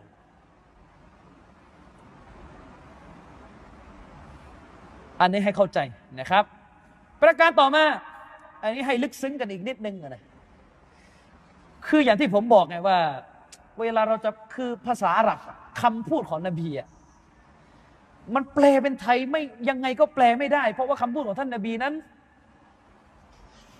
มันจะว่าไม่อุลกาลิมนี่คือความยิ่งใหญ่ในกาลามในคำพูดของท่านรอซูลกินกว้างอะ ภาษาไทยไม่รู้จะ ไม่รู้จะ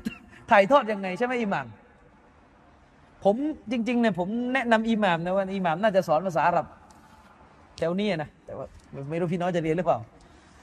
ถ้าจะเรียนเนี่ยผมแนะนำให้เรียนพี่น้องครับ คือจริง ๆ อะโอเคแหละอุลามาจำนวนมากเลยเนี่ยเขาให้ทัศนะกันถึงขนาดว่าวาจิบต้องเรียนภาษาอาหรับเลยนะ อันนี้เป็นเป็นความเห็นของชัยคุนอิสลามมิอุตัยมียะด้วย เพราะว่าเขาก็ใช้หลักการที่ว่าเราเนี่ยจะเข้าใจกุรอานไม่ได้เว้นแต่ด้วยภาษาอับ ภาษาอับนั้นจะเป็นวาจิบ การเข้าใจกุรอานเป็นวาจิบ และการเข้าใจวาการวาจิบอันนั้นจะมีขึ้นไม่ได้เว้นแต่ต้องอาศัยวาจิบอีกตัวหนึ่งวาจิบอีกอันหนึ่งจะเป็นวาจิบไปด้วย แต่เอาเถอะอันนั้นเราก็พูดให้เข้าใจตรงนั้น เพื่อจะให้กระตุ้นให้เรียนภาษาอับกัน แต่กำลังจะบอกว่า คืออุลามะเขาพูดประมาณว่า คือถ้าท่านไม่ได้เขาไม่ได้ไม่ได้เรียนภาษาอาหรับพื้นฐานมานะ ท่านจะไม่เข้าใจความลึกซึ้งของของฮะดิษนบีเพราะเวลาแปลเป็นไทยเนี่ยบางทีมันถูกทอนความสวยงาม บางทีผู้แปลก็ไม่สวยอีก ใช้สละสลวยก็ไม่เป็นอีกแล้วก็ไปกันใหญ่ ใช่ไหมผมเคยเจออาจารย์ท่านหนึ่งแต่ไม่เอ่ยแล้วกันชื่อนะให้เกียรติว่า อาจารย์ท่านนั้นเขาเขาแปลคำว่า รุกยะเขาแปลว่าคาถาที่มันเวลาคนโดนไสยศาสตร์ แล้วเราไปอ่านกุรอาน ตามสุนนะของท่านนาบีเพื่อไล่ยินหรือชัยตอนเนี่ยโอเคแหละท่านอาจจะไม่ไม่ชำนาญภาษาไทยนะท่านก็แปลคำรุกยะว่าเป็นคาถาโอ้ยมีหนังสือฮัดดิสลิมหนึ่งแปลรุกยะว่าคาถานั้นก็ ไม่ว่ากันถือว่าคนรุ่นก่อน อาจจะไม่ทราบซึ้งลึกซึ้งเรื่องภาษานักก็รุ่นหลังๆก็แก้ๆกันหน่อยแล้วกันนะแก้ๆกันหน่อยแล้วกันดีกว่านะเหมือนกับคำเนี้ยผมจริงๆผมก็อยากให้แก้นะ ในเวลาเราแปลกุรอ่านเป็นภาษาไทยอะคำว่ารับผมให้แปลว่าเป็นพระเจ้าไปเลย ส่วนคาว่าอีละนะให้แปลว่าพระผู้ถูกกราบไหว้ดีกว่า พออีละก็คือมาบูด ผู้ถูกอิบาดะแต่ถ้ารับเนี่ยคืออัลคอลิกไงใช่ไหมล่ะเตาฮิดรูบูบียะเนี่ยมันคือเรื่องของคอลิก แต่ทีเนี้ยบางทีเนี่ยเราก็งงไงบางท่านเนี่ยอายะกุรอานที่อัลลอฮฺสุบฮานาอัลตาลาพูดว่าพระองค์เป็นรับเราก็แปลว่าพระเจ้า พออายะกุรอานที่พระองค์บอกว่าพระองค์เป็นอิละเราก็พระเจ้าอีกก็ต้องลงต่างกันตรงไหนเนี่ยใช่ไหมล่ะเออคาว่าอิละเนี่ย คือมาบูดเราพูดเรื่องนี้กันบ่อยแล้วมาบูดพระผู้ถูกกราบไหว้ฉะนั้นเวลาเราพูดว่าละอิลาฮะอิลลัลลอฮ์ตามการกำหนดความหมายของมันในภาษาอาหรับจะได้ความหมายว่าละมะบูดะบิฮักกินอิลลัลลอฮ์ต้องลามะบูดานะอย่าไปลามะบูดูนะภาษาอาหรับนี่มันซับซ้อนนิดนึงถ้าอ่านเป็นลามะบูดูเนี่ยมันปฏิเสธไม่หมด คือถ้าล่ามาบูดอะอันนี้จะปฏิเสธหมดเกลี้ยงเลย ก็คือหมายถึงว่าล่ามาบูดะไม่มีผู้ที่ถูกสักการะบิฮักกินแบบของแท้ และสงสิทธิ์นอกจากอัลลอฮ์ก็หมายความว่า เหลือผู้ที่ถูกสักการะในฐานะที่แท้จริงที่เป็นสัจธรรม และทรงสิทธิ์ในการถูกสักการะด้วย เหลือเพียงผู้เดียวคือ อัลลอฮ์สุบฮานาอัลตะลา จึงต้องกำหนดเป็นลามะบูดะแต่ถ้าลามะบูดูมันเหมือนกับไม่หมดไงปฏิเสธไม่หมด อันนี้ในทางภาษาเขามีความลึกซึ้งกัน แต่ว่าโอเคแหละเราก็ไม่ได้อะไรกันขนาดนั้นเพียงแต่ว่า ถ้าเราเรียนเราก็จะอาจจะรู้ว่าโอ้โหมันมันเย็บยนนะ มันเย็บยนมากเลยคำพูดของซอฮาบะด้วยเหตุนี้พี่น้อง ถ้าใครเคยไปเจอคนอาหรับ เวลาเขามามากันแถวแถวเมืองไทยอะ อาหรับที่มาเที่ยวเมืองไทยตอนเนี้ยเขาเรียกไม่ได้พูดภาษาอาหรับที่เป็นภาษาของฮะดิษแล้วใช่ไหมอิหม่ามเขาไม่ได้พูดภาษาอาหรับที่เป็นภาษาตามสำเนียงของกุรอานและฮะดิษนะแต่เขาได้พูดภาษาอาหรับแบบบ้านๆ ซึ่งอุลามะหลาย ๆ ท่านในซาอุดิอาระเบียเนี่ยไม่ค่อยชอบการพูดอาหรับแบบนี้ เพราะถือว่าไม่ได้พูดภาษาอาหรับที่มันตรงตามลิ้นของรอสูลุลลอฮ์สัลลัลลอฮุอะลัยฮิสัลลัม และนี่เรายังไม่คำนึงถึงความจริงนะเรื่องนี้เป็นเรื่องใหญ่ เรายังไม่คำนึงถึงความจริงที่ว่า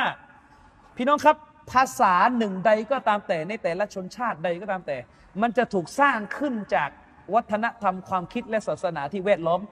ในภาษานั้น เมืองไทยเราอะดั้งเดิมเป็นเมืองพุทธ เมืองพราหมณ์ ภาษาที่ถูกสร้างขึ้น มันก็สืบรากมาจากภาษาบาลีสันสกฤตและคำมีน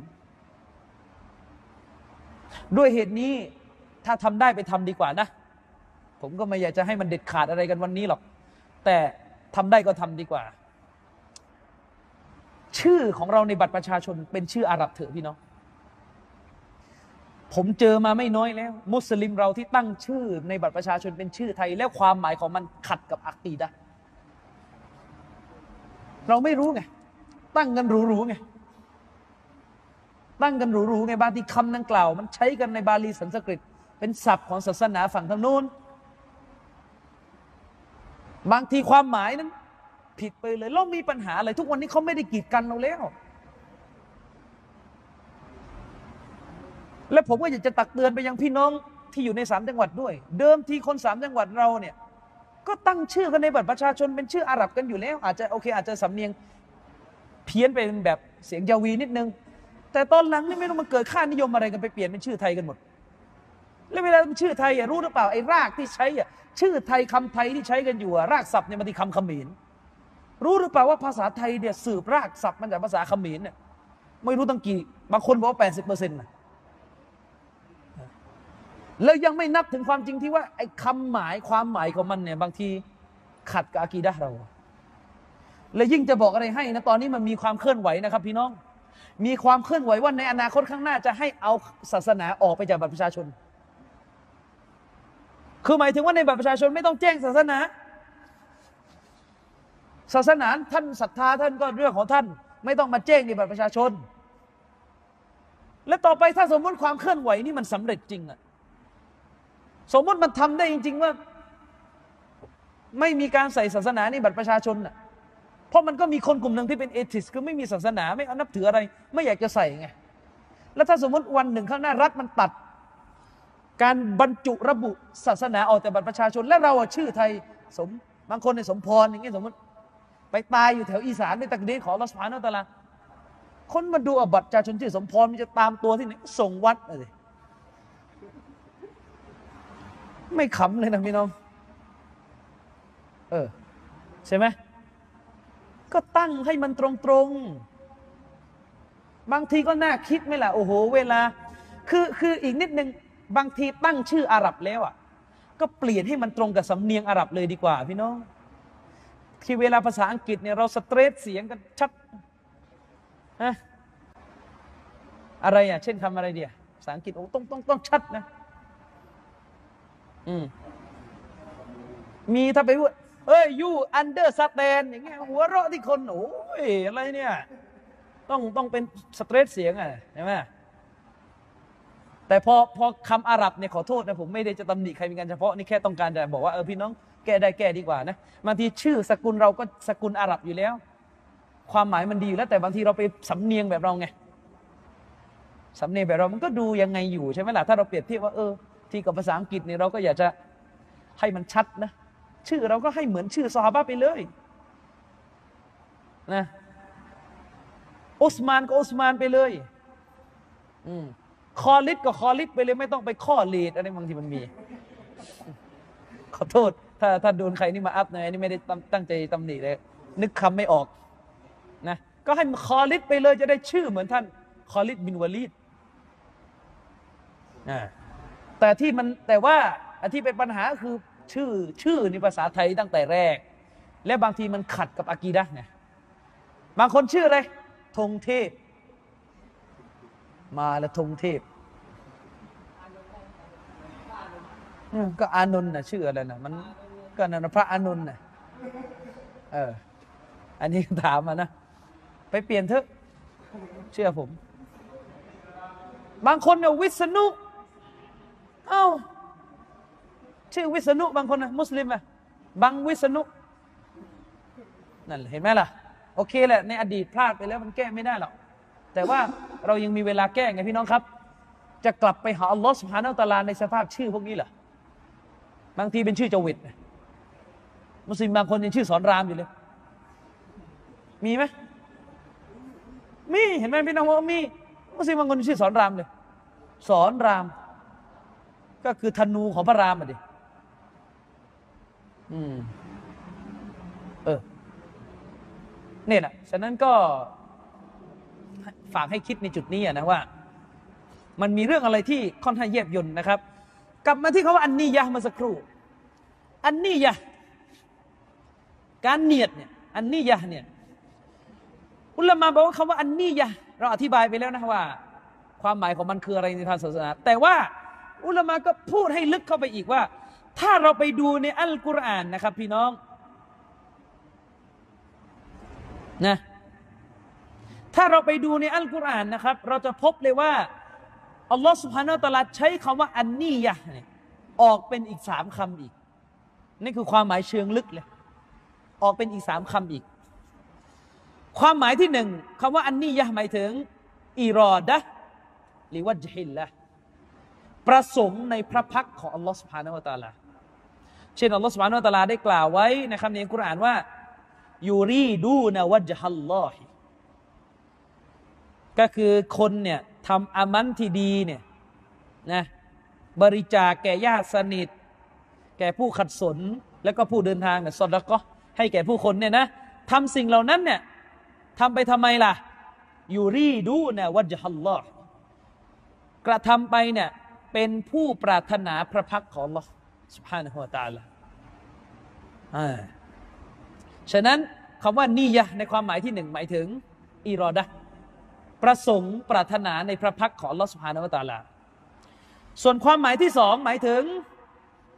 เสวงหา อิบติกอเช่นอัลลอฮฺตาลากล่าวไว้ในกุรานว่าอิลลับติกออวัจฮิรับบิฮิลอาลานะครับอัลลอฮฺตาลาบอกว่าเว้นแต่ว่า เขากระทำเพื่อแสวงหาความโปรดปรานจากพระเจ้าของเขาผู้ทรงสูงส่งเท่านั้นนะครับ ฉะนั้นความหมายของนิยะที่ที่เป็นความหมายซึ่งปรากฏอยู่ในอัลกุรอานความหมายที่สองก็คือ อิบติกะซึ่งแปลว่าแสวงหา และความหมายที่สามของคำว่าอันนิยะก็คือคำว่าอิสลาม ซึ่งอิสลามในจุดนี้หมายถึง ถวายหัวใจและใบหน้าของเขา ก่อัลลอฮฺสุบฮานาวะตาลาเหมือนที่อัลลอฮฺสุบฮานาวะตาลากล่าวไว้ในกุรานว่าว่ามันอัสนุดีนันนะครับมิมมันอัสลามะวะจฮมิมมันอัสลามะวะจฮะฮูลิลลาฮิวะฮุวะมุฮซินอัลลอฮฺตาลาบอกว่าและผู้ใดเล่าจะมีศาสนาดียิ่งไปกว่าผู้ที่มอบใบหน้าของเขาให้แก่อัลลอฮฺสุบฮานาวะตาลา มิมมันอัสลามะวะจฮะฮูลิลลาฮิจะดียิ่งไปกว่าผู้ที่มอบใบหน้าของเขา ให้แก่อัลลอฮฺสุบฮานาอัลตาลาและขณะเดียวกันเขาก็เป็นผู้ที่มุฮซิน ผู้ที่กระทำการดีทั้งหลายเลยนะครับ ฉะนั้นแล้วเนี่ยคำว่าอันนี้ยะในอัลกุรอานเนี่ยปรากฏเป็นสามความหมาย นี่คือความลึกซึ้งของคำพูดของท่านนบีสุลต่านสลัมเวลาท่านนบีพูดถึงคำว่านี่ยะกินไม่ถึงคำว่าอิรอดะประสงค์เพื่อพระพักของพระองค์ กินไปถึงคำว่า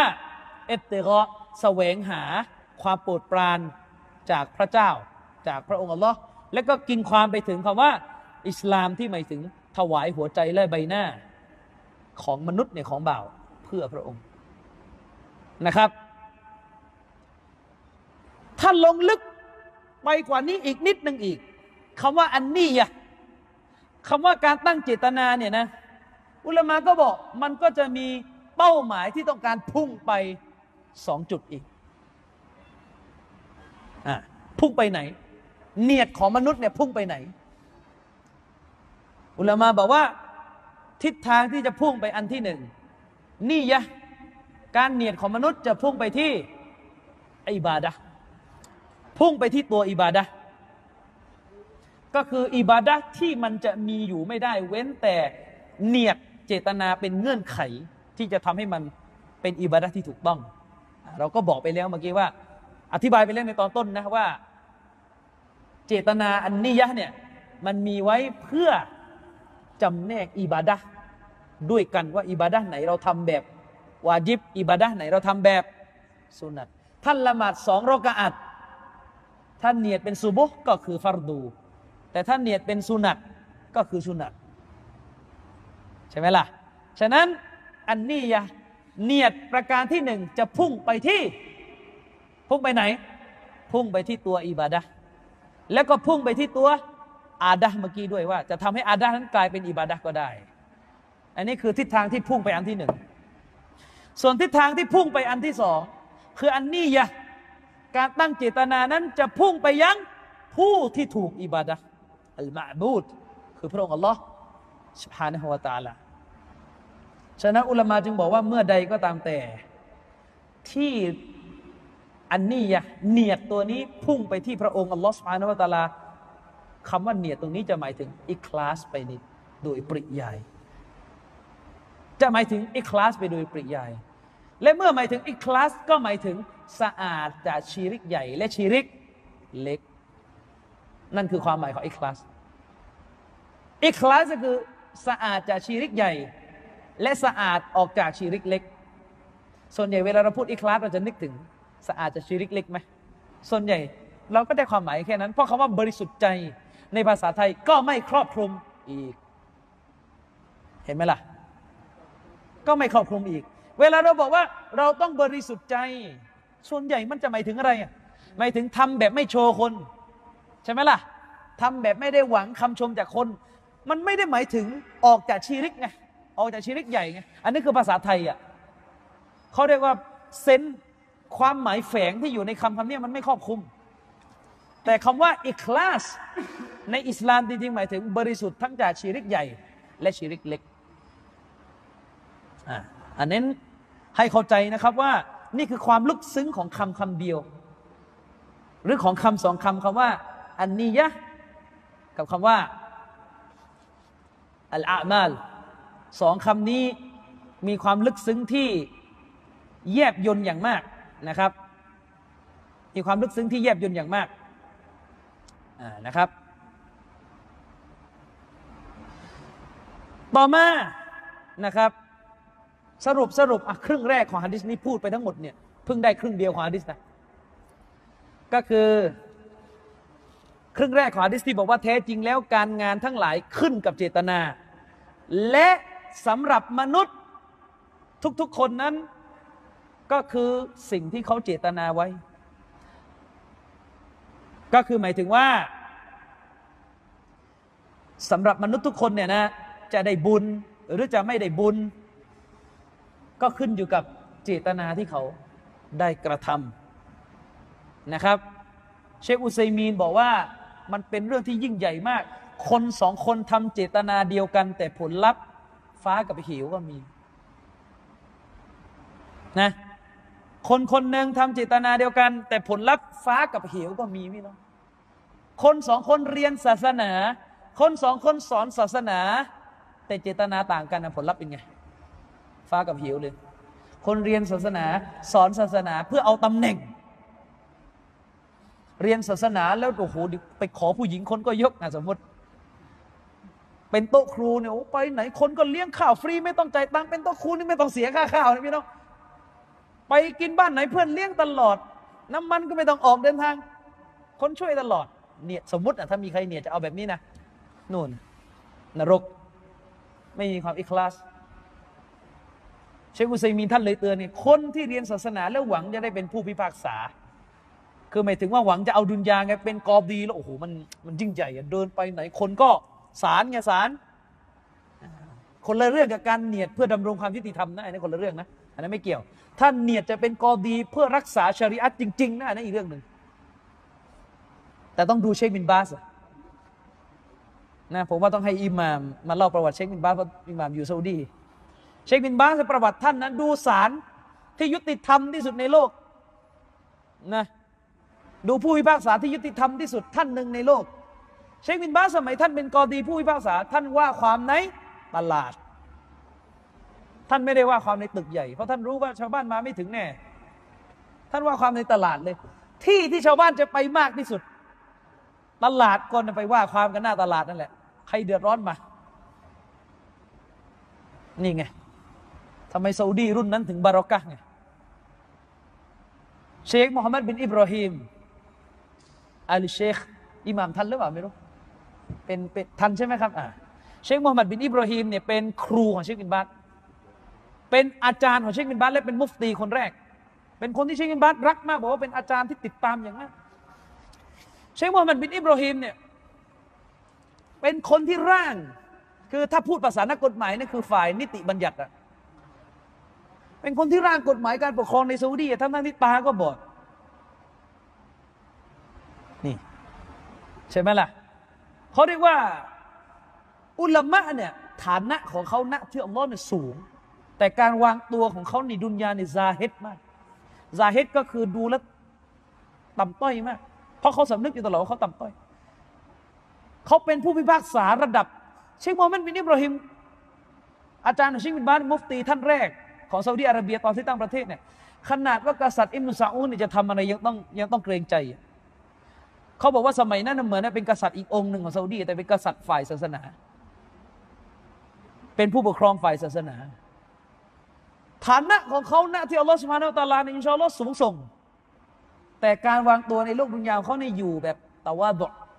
ทำตัวมาก ง่ายๆ จะพิพากษามาที่ตลาดเถอะไม่ต้องไปไหน สิ่งเหล่านี้ทุกวันนี้เราว่ามันเหลือน้อยเต็มทนแล้วกับสังคมของเราไงบางทีเราไปสร้าง ขั้นตอนระเบียบอะไรที่บางทีมันใหญ่โตก็จนกระทั่ง คือมันกลายเป็นพิธีรีตรองหมด มันมีบันทึกบอกว่าครั้งหนึ่งนี่กษัตริย์ไฟซอนของซาอุดิอาระเบียเนี่ยรอฮิมฮุลลอฮ์เป็นกษัตริย์ที่ดีที่สุดองค์หนึ่งของราชวงศ์ซาอุดเลยคือตอนที่ท่านเห็นว่าอเมริกาเนี่ยเริ่มแทรกแซงซาอุดิอาระเบีย เริ่มพยายามกดดันซาอุดิอาระเบียเพราะต้องการหวังขย้ำน้ำมันเนี่ยนะ ตอนนั้นกษัตริย์ไฟซอลเนี่ยเรียกทูตอเมริกันที่เป็นทูตที่เขาเรียกว่าทูตทูตแบบขงเบ้งเลยเป็นทูตอเมริกันที่ถือว่าฉลาดที่สุดคนหนึ่งจำชื่อไม่ได้แล้วอะไรคิสซินเจอร์อะไรเนี่ยไอคนนี้แหละ ถ้าจำไม่ผิดนะ ถือว่าเป็นทูตที่ได้รับฉายาว่าเป็นขงเบ้งแล้วเป็นทูตที่เก่งแล้วนะเจอกษัตริย์ไฟซอลเล่นงานเข้าวันนั้นไปไม่ถูกเลย มันมีบันทึกบอกว่าครั้งหนึ่งในกษัตริย์ไฟซอลจะเจรจากับทูตอเมริกันไม่ต้องทูตทูตไอกัน กษัตริย์ไฟซอลเจรจาที่ไหนรู้ไหมเรียกมาเจรจาในทะเลทราย ตั้งกระโจม กระโจมแบบอาหรับดั้งเดิมเลยตั้งกระโจมนั่งอยู่ในทะเลทราย แล้วก็ปล่อยแพะโดนเกะกะไปหมดเลยในกระโจม นั่นจะเจรจากับทูตที่ที่เป็นมหาอำนาจโลกอเมริกาไม่มีใครเบอร์หนึ่งของมันแล้ว และกษัตริย์ไฟซอนก็บอกกับทูตว่า ในอดีตครั้งหนึ่งเมื่อไม่นานมาเนี้พวกเราราชวงศ์ซาอุด และบรรดามูวะฮิดูนบรรดาผู้ที่มีโตฮิตในซาอุดิอาระเบียเนี่ยเคยวิ่งเล่นกันอยู่ในทะเลทรายแบบนี้ก่อนที่เราจะมีประเทศเนี่ยกษัตริย์ซาอุดและบรรพบุรุษของเราอิหม่ามมุฮัมมัดบินวะฮับกษัตริย์มุฮัมมัดบินซาอุดเคยวิ่งเล่น กันอยู่ในทะเลทรายแบบนี้เราไม่มีอะไรเลย เรามีแต่อัชฮาดะตานลาอิลาฮะอิลลัลลอฮ์มุฮัมมัดุรอสุลลอฮ์เรามีแค่นี้จริง ๆ แล้วเราก็รวมเผ่าอาหรับที่เคยแตกแยกกันได้ด้วยสองคำพูดนี้ แต่หลังจากที่เราสู้รบกันจนกระทั่งเราได้ชัยชนะอัลลอฮ์ให้เราเจอน้ำมัน ท่านก็ขู่ผู้นำอเมริกันคนนั้นว่าถ้าท่านคิดจะกดดันเรา โดยคิดว่าเราเนี่ยอยากจะขายน้ำมันให้ท่านนะท่านคิดผิด ถ้าท่านยังไม่เลิกกดดันซาอุดิอาระเบียนะเราจะเผาน้ำมันนั้นทิ้ง และจะกลับไปอยู่กับแพะกับแกะไปนรู้ไหมปีนั้นนะพี่น้อง ถ้าใครเคยเรียนเรื่องเศรษฐศาสตร์โลกนะ นักวิทยาศาสตร์บอกว่าเศรษฐอเมริกาเกือบล่ม เพราะการขู่จะเผาน้ำมันของกษัตริย์ไฟซอนมหาอำนาจที่เราคิดว่ามันมีขีปนาวุธมากเนี่ยโดนกษัตริย์ไฟซอนใช้เรื่องอัซาเฮตเรื่องความสมถะขู่ไปนิดเดียว อเมริกาที่เราเคยคิดว่ามันยากเหลือเกินจะทำลายเนี่ยเกือบจะล่มคือกษัตริย์ไฟซอนท่านบอกว่า คือถ้าท่านคิดว่าเราอยากจะขายน้ำมันให้ท่านนัก แล้วท่านจะทำอะไรกับเราก็ได้ท่านคิดผิด ไม่ใช่ เมื่อย้อนกลับย้อนกลับไปเมื่อ 20 ปีก่อนนี้ รุ่นพ่อเรารุ่นเรายังวิ่งเล่นกันอยู่แบบนี้อยู่เลยในทะเลทรายพี่ต้องเข้าใจว่าก่อนเขาจะเป็นซาอุดีปัจจุบันนี้เขาคือเป็นนักรบ รวมเผ่าต่าง ๆ เพื่อล้างชีริกกันอยู่นะเขาบอกก็ยังอยู่แค่นี้แล้วไม่มีอะไรเลยนะตอนที่ซาอุดีอาระเบียได้ประเทศใหม่ๆเนี่ยนะเขาบอกว่ายังไม่มีระบบธนาคารเพิ่งขายน้ำมันแล้วเงินมันเต็มกษัตริย์อิบนุซาอุดจะไม่รู้จะเอาไปไหน ใส่ในหีบก็ล้นหีบต้นท่านต้องเดินตามท้องถนนว่าเฮ้ยใครจะเอาเงินอันเนี้ยคนที่บันทึกเนี่ยคือฟิลบี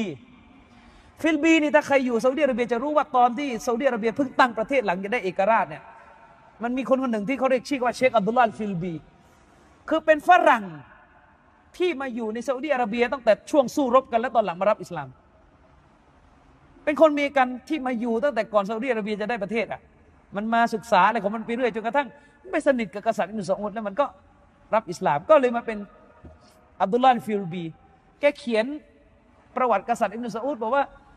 หลังจะได้ประเทศเนี่ยคือยังไม่รู้จะทำอะไรกันเลยเงินเยอะ เพราะว่าเขาอยู่ก่อนหน้านี้เขาก็อยู่ง่าย ๆ อยู่เล่แบบนักรบทะเลทรายไงฉะนั้นความสมรรถะนี่เป็นหัวใจหนึ่งของสฮาบะเลยนะนี่ และด้วยเหตุนี้เองผมคิดว่าเชคบินบาสเนี่ยท่านพยายามจะรักษาความถูกต้องชอบธรรมในบ้านเมืองของท่านในยุคนั้น ท่านก็ก็พยายามจะรักษาให้เป็นอย่างนั้น สังเกตดูท่านก็เลยมีประวัติที่ระบุว่าท่านว่าความในตลาดสดนี่นะว่าความในตลาดสดนะอันนี้ก็เป็นหนึ่งในบทเรียนที่เราได้รับ ว่าเนียดเนี่ยคนเนี่ยถ้ามีเนียดเพื่อลลอฮฺสุบฮานตลาเนี่ย งานเนี่ยที่ไหนก็ทำได้หมดครับ เป็นผู้พิพากษาในในตลาดก็ทำได้ครับ ในตลาดก็ทำได้ครับ ฉะนั้นโต๊ะครูนี่ผม ผมเองนี่ผมพูดเตือนตัวเองอะนะโต๊ะครูเนี่ย มันก็ต้องต้องได้ทุกอย่างเหมือนกันแหละ ถ้าจะเพื่อทำเพื่อศาสนานะแม้ว่าจะลำบากอันนี้ผมเตือนตัวเองนะเพราะบางทีตอนนี้เราเรามีธรรมเนียมการเชิญอาจารย์บรรยายแบบค่อนข้างสบายอะเห็นไหมล่ะ เชิญอาจารย์บรรยายก็ต้องต้องเตรียมโรงแรมให้ต้องนู่นนี่นั่นให้ต้องอย่างเงี้ย ซึ่งโอเคถ้าพี่น้องเนียดจะสดก็หรือเอออำนวยอาจารย์ในนี้เราก็เราก็ไม่ได้ว่าอะไรอยู่แล้วเพราะถือว่าพี่น้องก็เนียดจะจะช่วยคนทำงานศาสนา เพียงแต่ว่านี่เราเตือนคนเป็นอาจารย์ด้วยกัน ว่าถ้าพี่น้องบอกว่าอาจารย์ มาบรรยายหน่อย แต่ไม่มีเงินค่าจ้างนะเราไม่มีเงินจริงๆแต่เราอยากได้ความรู้ มีเงินก็ต้องไปนะด้วยเหตุเนี้ยเวลาผมกลับบ้านไปยะลาเนี่ย ถ้าในแบบพื้นที่ที่เป็นบ้านผมจริงๆผมจะปัดซองไปเลยไม่เอา เพราะบางทีเราก็รู้สึกว่าปกติที่เรานี่เราก็ขับรถ คือคิดง่าย ๆ พี่น้องคือเราขับรถไปดูทะเลไปดูวิวไปกินชาเนี่ย เราออกตังเราเองได้ไง แต่พอเราจะไปบอกว่ากอลัลลอฮ์กอลัรซูลอัลลอฮ์ว่าอย่างนี้รอซูลอย่างนี้ เตรียมซองด้วยนะ มันไม่ใช่ เพียงแต่ว่าพี่น้องก็อย่าให้มันเกินไปนะ คืออาจารย์เขาก็บางทีก็ตังก็ไม่มีเงินเดือนก็หมดนะอันนั้นก็ถือว่าพอประมาณแล้วกันนะเอาว่าช่วยกันไป เพียงแต่ว่าอันนี้เราเตือนคนทำงานศาสนาว่า ถ้า ชาวบ้านเขาไม่มีความสามารถ เราก็ต้องออกตัวว่าเอาไม่เป็นไร ไม่มีก็ไม่มีปัญหา เราไปเองก็ได้ แค่นี้นะครับ อันนี้ให้เข้าใจนะครับว่า นี่คือความสำคัญของเรื่องเนียดวักที่สอง ท่านนาบียกตัวอย่างเรื่องฮิจรัท่านนาบียกตัวอย่างเรื่องฮิจรัยกตัวอย่างเรื่องฮิจรัมาเป็นตัวอย่างของฮะดิษบทนี้นะครับ ตัวบทบอกว่า ตัวบทในฮะดิษบทนี้นะครับ ในวรรคท้ายนะครับ ท่านรอซูลสัลลัลลอฮุอะลัยวะสัลลัมนั้นได้กล่าวถึง การตั้งเจตนาในเรื่องของการฮิจรัการอพยพท่านนบีบอกว่าไงฟามันกานท่านนบีบอกว่าฟามันกานัตฮิจรัตุฮูอิลลอฮิวะรอซูลิฮิฟาฮิจรัตุฮูอิลลอฮิวะรอซูลิฮิและผู้ใดก็ตามแต่ที่การอพยพของเขาเป็นไปเพื่ออัลลอฮ์เพื่อรอซูล อพยพไปเพื่ออัลลอฮ์อพยพไปยังรอซูลอย่างเงี้ยการอพยพของเขาก็จะมีไว้เพื่ออัลลอฮ์ นะครับ และจะเป็นการอพยพที่ไปยังรอซูลของพระองค์นะครับ อุลามะจึงบอกว่าการฮิจรัมันจึงเป็นเรื่องที่ยิ่งใหญ่ ท่านนาบียกเรื่องเนียด เป็นต้นเรื่องของฮะดิษและตัวอย่างของการเนียดท่านนาบียกเรื่องการฮิจรัเพราะการฮิจรัเป็นหนึ่งในอามันที่ยิ่งใหญ่ในอิสลาม พี่น้องครับ มุฮาจิรีนเนี่ย ประเสริฐกว่าอันซอรตามอากีดะของเรานะ ตามอากีดะของอัลลุสุนนะวันจามะสฮาบะที่เป็นมุฮาจิรินประเสริฐกว่าสฮาบะที่เป็นชาวอันซอรและสฮาบะที่เป็นมุฮาจิรินส่วนหนึ่งที่เป็นเหตุสำคัญเลย ที่เขามีความประเสริฐกว่าชาวอันซอรเพราะการฮิจรัคำว่าการฮิจรัในที่นี้รายละเอียดมันมีเยอะนะครับ แต่โดยคร่าวๆอุลามาบอกว่า การฮิจรัก็คือการทิ้งอัตตับกูการทิ้ง การทิ้งดินแดนหรือที่อาศัยหนึ่ง ที่มีสามประการที่น่าตำหนิดังต่อไปนี้หนึ่งดินแดนนั้นเป็นบิลาดุชิรดินแดนนั้นเป็นดินแดนชิริก ดินแดนนั้นเป็นดินแดนชิริก มีชิริกเต็มไปหมด และเรานั้นอยู่ดินแดนนั้นไป ศาสนาเสื่อมแน่นอน ศาสนาเสียหายแน่นอน ไม่ต้องห่วงครับ เราไม่ต้องชี้ที่ไหนนะดินแดนแห่งชีริก มันไม่ใช่แค่มีชีริกอย่างเดียวมันมีการโป๊เปลือยไปด้วย ซึ่งเป็นสิ่งที่ลำบากมากในการใช้ชีวิตอยู่ในบ้านเมืองแบบนี้ การฮิจรัตที่ทำไปเพื่ออัลลอฮ์นะการฮิจรัตที่ฮิจรัตไปยังอัลลอฮ์ฮิจรัตไปยังรอซูลของพระองค์ ก็คือการฮิจรัต ออกจากดินแดนชิริก ไปสู่บิลาดุลอิสลาม ไปสู่ประเทศหรือดินแดน แห่งอิสลามทั้งหลายก็ดังที่ชาวมุฮัจิรีนนั้น ก็เรียกว่า อพยพไปยังนครมดีนะเขาทำไปเพื่ออัลลอฮ์ทำไปเพื่อตอบสนองต่อคำสั่งของรอซูลนะครับประการ ประเภทที่สองดินแดนที่มีบิดาและการอยู่ในดินแดนนั้นไม่สามารถทำให้ชาวซุนนะรักษาซุนนะหรือเผยซุนนะออกมาได้ โดนบีบโดนห้าม ก็ฮิจรัออกซะไปยังดินแดนที่เป็นซุนนะอันนี้พูดตามกฎก่อนนะเดี๋ยวทำได้ไม่ได้อีกเรื่องหนึ่งเดี๋ยวพูดตามกฎก่อน ว่ามันเป็นอีมานอย่างหนึ่งฉะนั้นด้วยเหตุนี้ปราจึงบอกว่ารากฐานเดิมในอิสลาม การปักหลักอยู่ในดินแดนกาเฟตเป็นสิ่งที่น่าตำหนิเพราะมันทำลายอีมานของเรา เพราะมันทำลายอีมานของเรา ยิ่งถ้าการปักหลักในประเทศกาเฟตนั้นทำให้ชีวิตไม่ปลอดภัย คือไม่สามารถดำรงศาสนาได้ ละหมาดก็ไม่ได้ แสดงตัวเป็นมุสลิมไม่ได้กาเฟตจะฆ่าเอาอันนั้นวาจิบต้องออก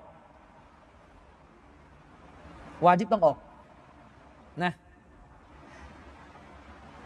แต่ถ้าการอยู่ในประเทศกาเฟตแต่ถ้าการอยู่ในประเทศกาเฟตสามารถอยู่ได้โดยปฏิบัติศาสนาได้ เผยแพร่ศาสนาได้ แล้วก็เราเองก็มีความสามารถในการอพยพไปยังดินแดนมุสลิมอื่นๆ อันนั้นหุกกลมของมันเป็นมุสตาฮับ ข้อส่งเสริมเท่านั้น แต่อย่างไรก็ตามแต่ฮิจรอออกย่อมประเสริฐกว่าการปักหลัก อันนี้ต้องเข้าใจ แต่อย่างไรก็ตามแต่ระมัดระวังนิดนึงนะครับ อุลามะเขาก็เตือนกันมาก ผลกระทบที่มันเกิดขึ้นก็คือ ลูกหลานมุสลิมตราบใดที่ปักหลักอยู่ในดินแดนของกาเฟตอีมานเสี่ยง ผมถามจริงๆเถอะครับ ที่นั่งกันอยู่ทั้งหมดตอนนี้ ใครมั่งเกิดมาไม่เคยพลาดทำชีริก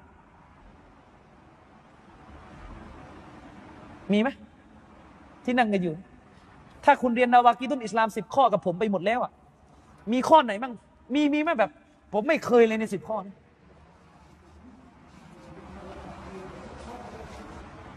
อุลามะบอกว่าสาเหตุหนึ่งเกิดขึ้นจากการอยู่ในบิลาดุลเชกบิลาดุลเชกอยู่ในดินแดนที่มีชิริกและกุฟรมันทำให้ท่านหนีไม่ได้ แล้วมันแวดล้อมท่านมันก็กินกลืนท่าน ด้วยเหตุเนี่ยพี่น้องบรรดา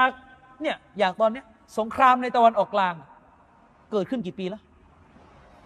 หกเจ็ดแปดปีแล้ว อาหรับที่อพยพไปอยู่พี่น้องไปดูได้ตอนนี้ รุ่นลูกออกมาตกมุตัดกันเต็มแล้วเพราะเวลาอพยพไปอยู่บ้านเมืองฝรั่ง มันเสรีมันฟรีดอมสุดท้ายไม่เอาศาสนา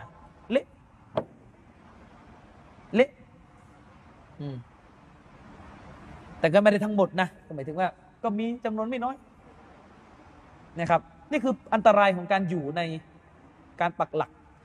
ซึ่งอุลามาบอกว่าการฮิจรอออกจากดินแดนชิริก ออกจากดินแดนที่ผิดในหลักการศาสนานั้นหุกกลมนี้จะมีถึงกี่ยามะส่วนฮะดิษนบีที่บอกว่าจะไม่มีการฮิจรออีก หลังจากวันพิชิตมักกะอันนั้นหมายถึงจะไม่มีการฮิจรอออกจากมักกะอีกอันนั้นสังหวนเฉพาะเมืองมักกะเพราะว่ามักกะได้ถูกเปลี่ยนเป็นดารุลอิสลาม แล้วตั้งแต่วันนั้นจนถึงวันนี้และตลอดไป ฉะนั้นคำพูดที่ท่านนบีพูดในฮะดิษบทหนึ่งว่าจะไม่มีการฮิจรอ ออกไปอีก จะไม่มีการฮิจรออีกหลังจากวันนี้หมายถึง ไม่มีการฮิจรอออกจากเมืองมักกะนะ ไม่ใช่ฮิจรัตเมืองอื่น ฉะนั้นท่านนบีสุลต่านจึงบอกว่า ผู้ใดก็ตามแต่นะครับ ที่การฮิจรัตของเขาเนี่ยเป็นการฮิจรัตไปยังอัลลอฮ์เป็นการฮิจรัตไปยังรอซูลเนี่ยเขาก็จะถือว่า การฮิจรัตของเขาไปยังอัลลอฮ์และรอซูลนั่นหมายถึงว่าได้ผลบุญที่ยิ่งใหญ่นะครับ การฮิจรัตไปยังอัลลอฮ์เชคอุซัยมีนบอกว่าคือทำได้ทุกที่นะดินแดนไหนก็ตามแต่ ที่มีชริอะอิสลามปกครอง การที่จะรอไปยังดินแดนนั้นถือว่าเป็นเป็นการที่จะรอไปยังอัลลอฮ์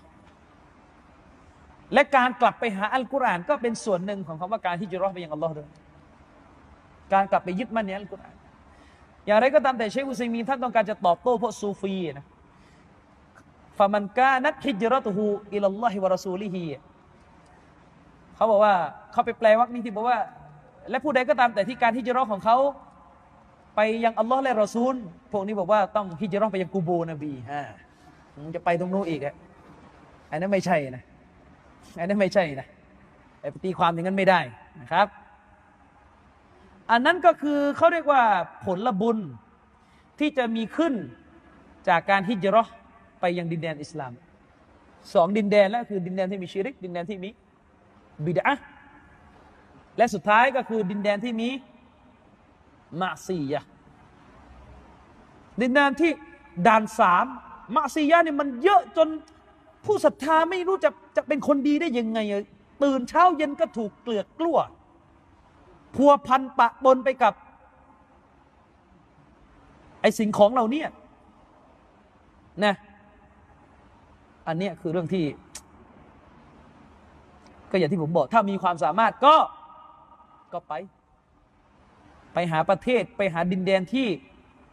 เขาเรียกว่าอยู่ได้ดีกว่าก็ไป ถ้ามีความสามารถทำก็ทำ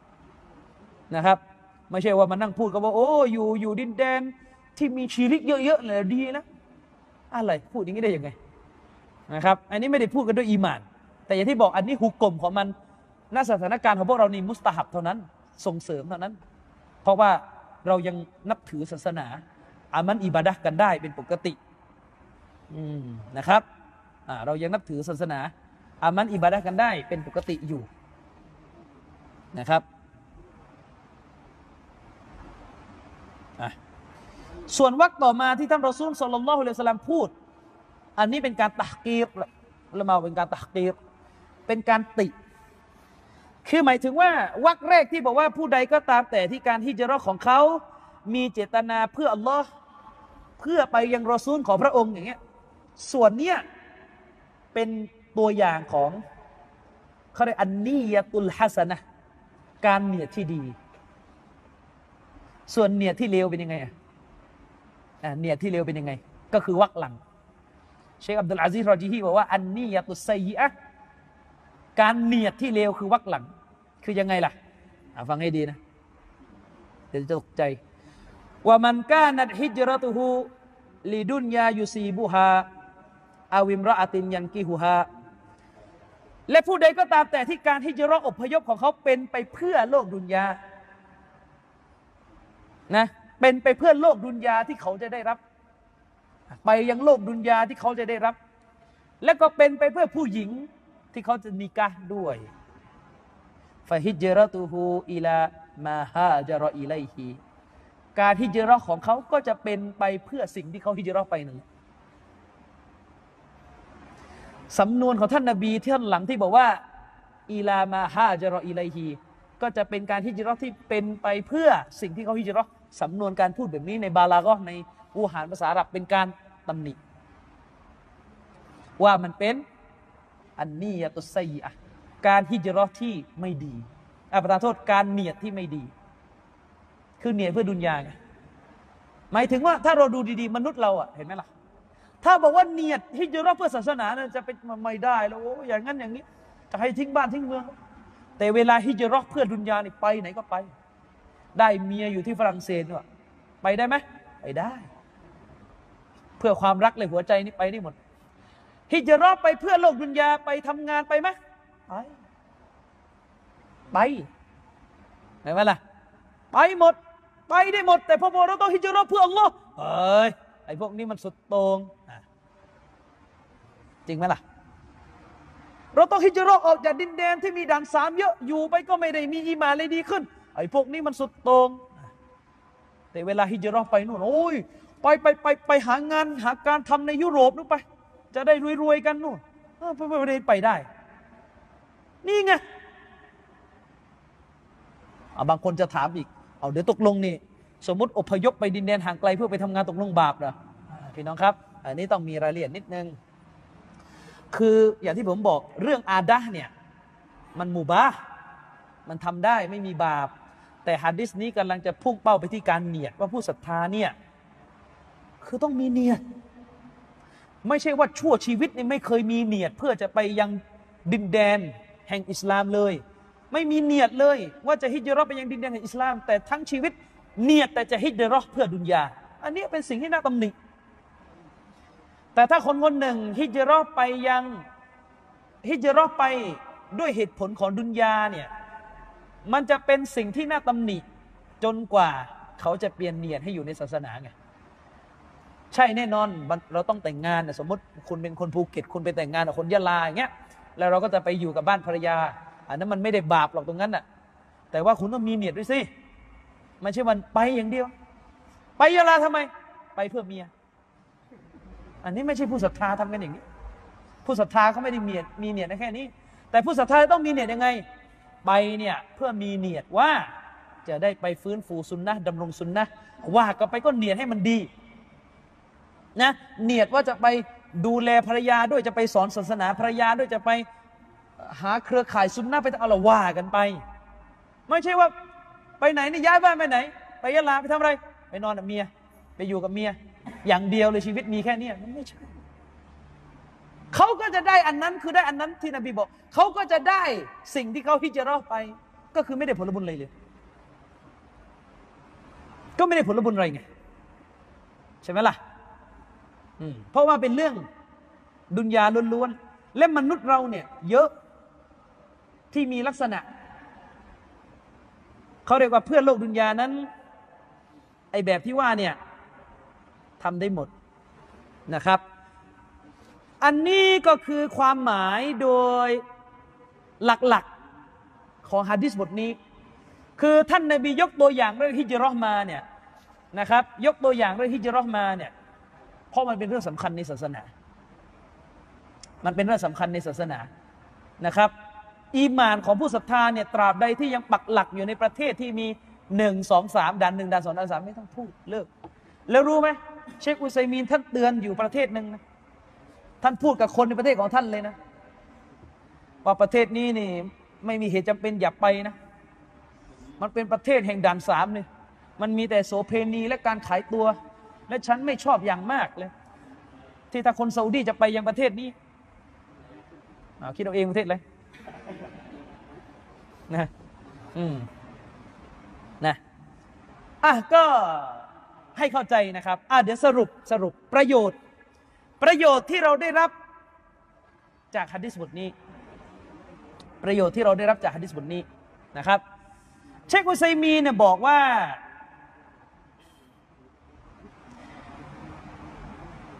ฮะดิษบทนี้เนี่ยเป็นหนึ่งในสองของศาสนาเลย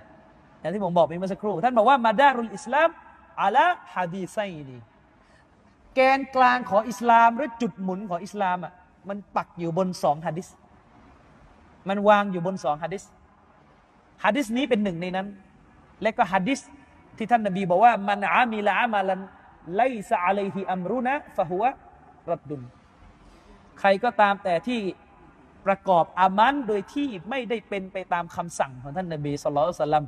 คือทำบิดาหนะว่าง่ายๆฟะฮุวะรัดดุน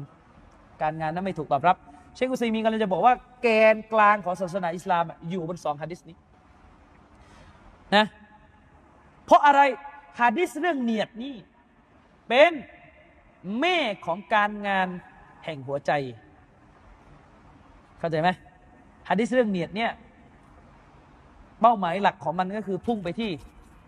เนียดคือเรื่องของหัวใจนะซึ่งเป็นเรื่องของการงานภายใน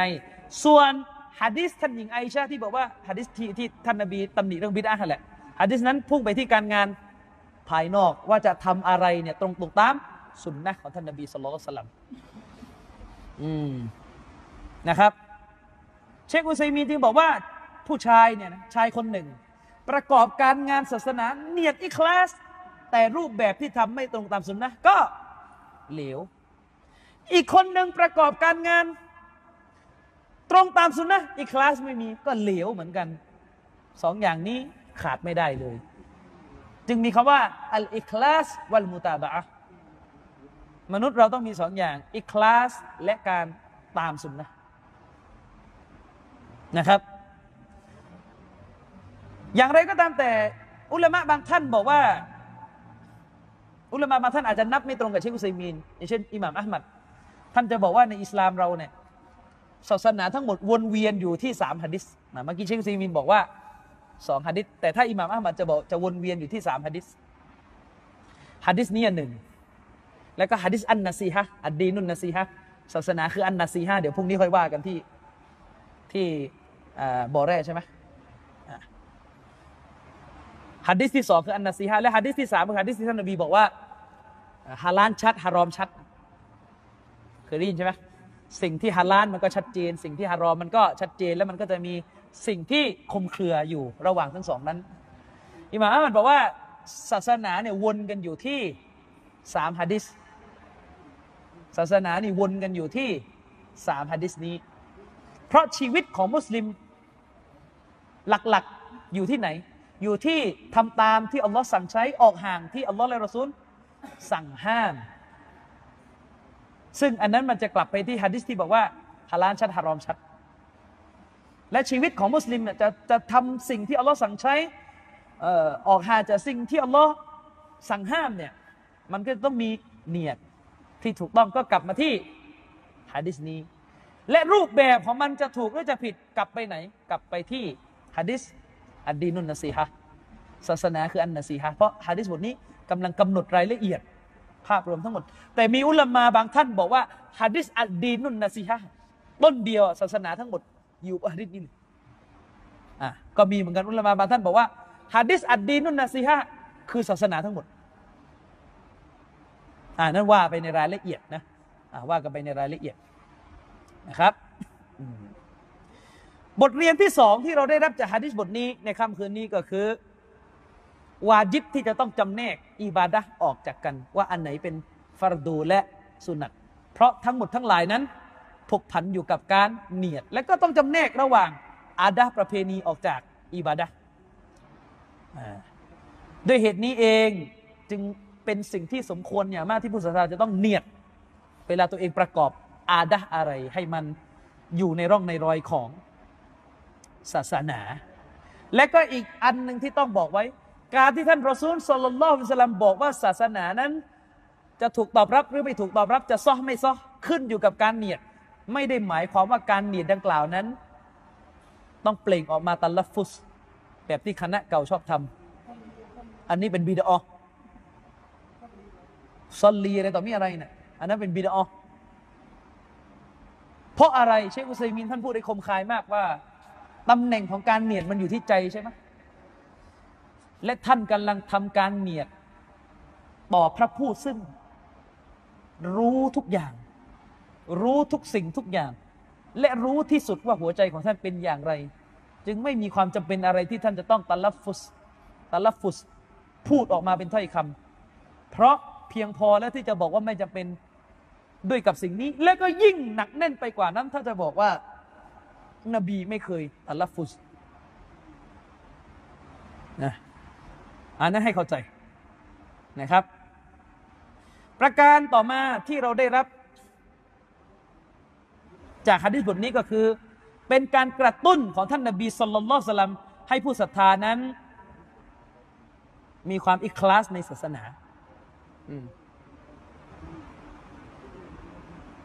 นะครับ เป็นการกระตุ้นของท่านรอซูล ให้เรามีความอิคลาสในศาสนา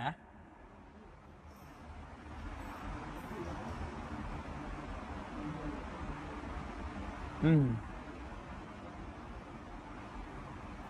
อันนี้ให้เข้าใจนะครับ อะ ให้เข้าใจ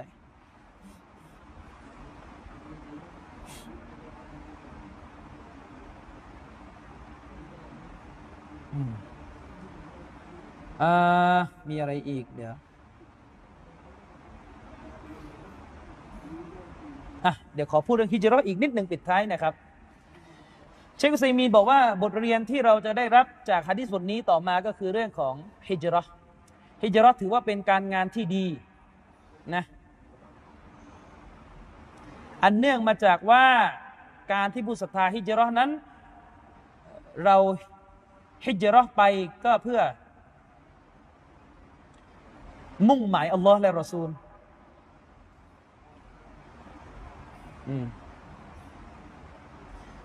และการงานใดก็ตามแต่ที่ทำไปเพื่อมุ่งหมาย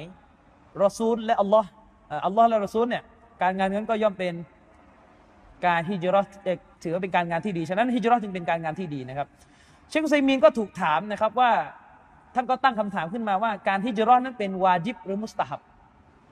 นะครับท่านก็บอกว่าเรื่องนี้มีรายละเอียดขึ้นอยู่กับสถานการณ์ ท่านบอกว่าถ้าหากมนุษย์เนี่ยมีความสามารถที่จะประกอบกิจศาสนา แสดงออกว่าตัวเองนับถือในศาสนาอิสลาม ออกมาน่ะนะไม่มีใครมาขัดขวางเขาฟัลฮิจรตฮุนะมุสตาฮับะฉะนั้นแล้วการอพยพไปยังดินแดนอิสลามในกรณีสภาพแบบนี้ถือว่าเป็นเรื่อง สมควร ไม่บวาจิบ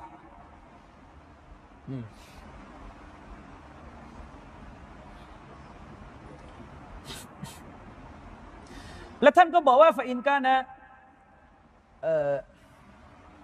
ท่านบอกว่าถ้าหากว่าการฮิจรัตเนี่ยลายุสตเตะประทานโทษ ถ้าหากว่าการประกอบศาสนา การแสดงออกว่าตัวเองนับถือในศาสนาอิสลาม ประกอบอามันอิบาดะทำไม่ได้ มีแต่คนขวางมีแต่คนห้าม มีแต่คนรังแกนะฟัลฮิจรัตุวาจิบะตุนฉะนั้นแล้วการฮิจรัตก็จะเป็นวาจิบ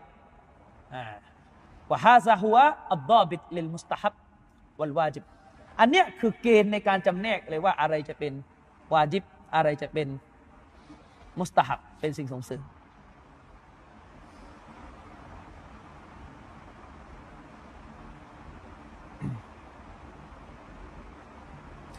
เชคอุซัยมีนบอกว่าในกรณีที่ตอบไปตรงนี้ไอ้กฎที่บอกว่าวาจิบนุมุสฮับที่ตอบไปเมื่อสักครู่เนี่ยนะ อันนี้ใช้ในกรณีเขาเรียกว่าบิลาดุลกาฟิรอประเทศที่เป็นประเทศกาเฟตประเทศที่เป็นประเทศกาเฟตให้ใช้กฎที่ว่าไปเมื่อกี้นะ ว่าตกลงเนี่ยปฏิบัติศาสนาได้ไหม ถ้าปฏิบัติศาสนาไม่ได้เลยคนจะฆ่าละหมาดไม่ได้อะไรไม่ได้ อันนั้นวาจิบต้องออก แต่ถ้าปฏิบัติได้ไม่มีปัญหาอะไร อันนั้นสมควรฮิจรัไม่วาจิบ สมควรฮิจะรัไปยังจะไปซาอุดีก็ไปอะไรเงี้ยว่ากันนะครับ ด้วยเหตุเนี้ยปราดจึงบอกว่าในกรณีคนที่ไม่มีความสามารถจะทำสิ่งที่มุสตาฮับอันเนี้ยให้เนียดดาวะเพราะท่านอยู่ในประเทศกาเฟสเนี่ยอูซูลเดิมๆไม่ใช่เรื่องที่ส่งเสริมจะให้อยู่อยู่แล้ว ฉะนั้นเมื่อไปไหนไม่ได้ ก็ไม่ใช่ว่ากันก็อยู่ไปอยู่ไปไงเออเขาก็อยู่ไปเรื่อยๆนะเหตุไหนก็เหตุกันอันนั้นไม่ใช่ต้องเนียดดาวะ เนี่ยดดาวะนะครับ ส่วนในกรณีอยู่ประเทศฟาซิกบิลาดุลฟาซิกคือเป็นประเทศ ประเทศอิสลาม แต่ว่ามันชั่วเยอะของด่านสามมันเยอะเชคอุซัยมีนท่านบอกว่าถ้าหากว่ามนุษย์เนี่ยนะกลัวคือพูดง่ายๆคือกลัว กลัวว่าศาสนาตัวเองจะเสียมาง่ายๆกลัวไปแล้วอยู่ไปแล้วปรากฏว่าสุดท้ายไม่รอดเนี่ยเจ๊งเนี่ยชีวิตนี้ ท่านก็บอกว่านั้นก็ต้องฮิจรัตออกวาจิบเหมือนกัน แต่ถ้าความกลัวดังกล่าวนั้นไม่ปรากฏอยู่ก็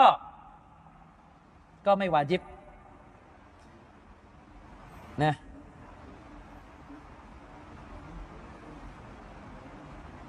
อันนี้อันนี้เป็นหลักโดยคร่าวๆแล้วกันนะครับ ประเด็นนี้นะครับอะก็ถือว่าจบ บรรยายหัวข้อในวันนี้เกี่ยวกับเจตนา เนียดในศาสนานะครับ หวังว่าเข้าใจนะครับ นี่เรามาคุยกับฮะดิษบทเดียวเลย คือเนี่ยเราคุยกับฮะดิษบทเดียวนะครับ ว่าคือจะบอกว่าฮะดิษของท่านนบี แค่บทเดียวเนี่ยมันแฝงสาระหลักการที่ยิ่งใหญ่ไว้อย่างมากมายนะครับ แฝงหลักการที่ยิ่งใหญ่ไว้อย่างมากมายนะครับ ซึ่งอันนี้เป็นการย่อโดยสรุปเราไม่สามารถที่จะลงรายละเอียดทั้งหมดของการใช้รอที่บรรดานักวิชาการเขาพูดกันได้นะครับ ก็ขอเป็นคร่าวๆเท่านี้ก่อนอะใครมีอะไรจะเสริมถามแย้งอะไรไหมเชิญครับอืมครับครับมีคำถามฝากมาอืมสมมติว่ามุสลิมคนหนึ่งเขาเขาเป็นนักธุรกิจอืมแต่โดยปกติการใช้ชีวิตประจำวันเขาก็ใช้ชีวิต แบบธรรมดานะครับคือไม่ได้มีเนียดจะ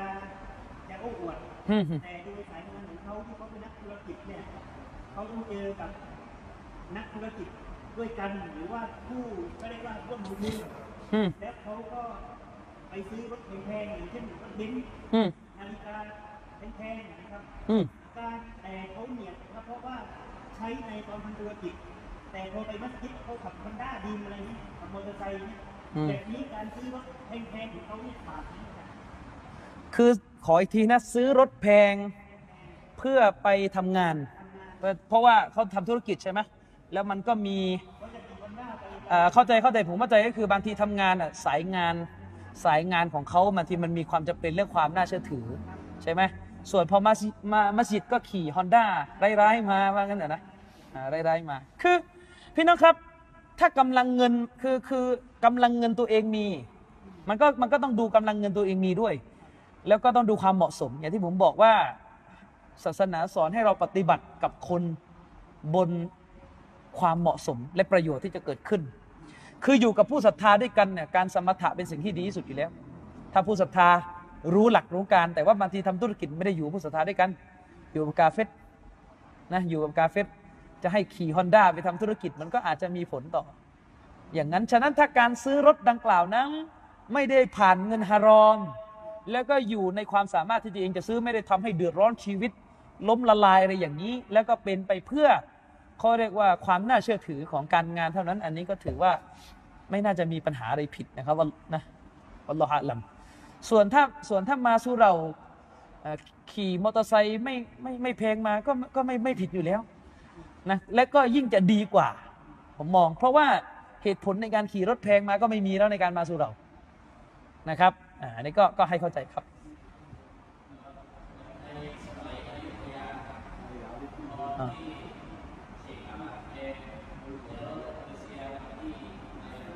อืม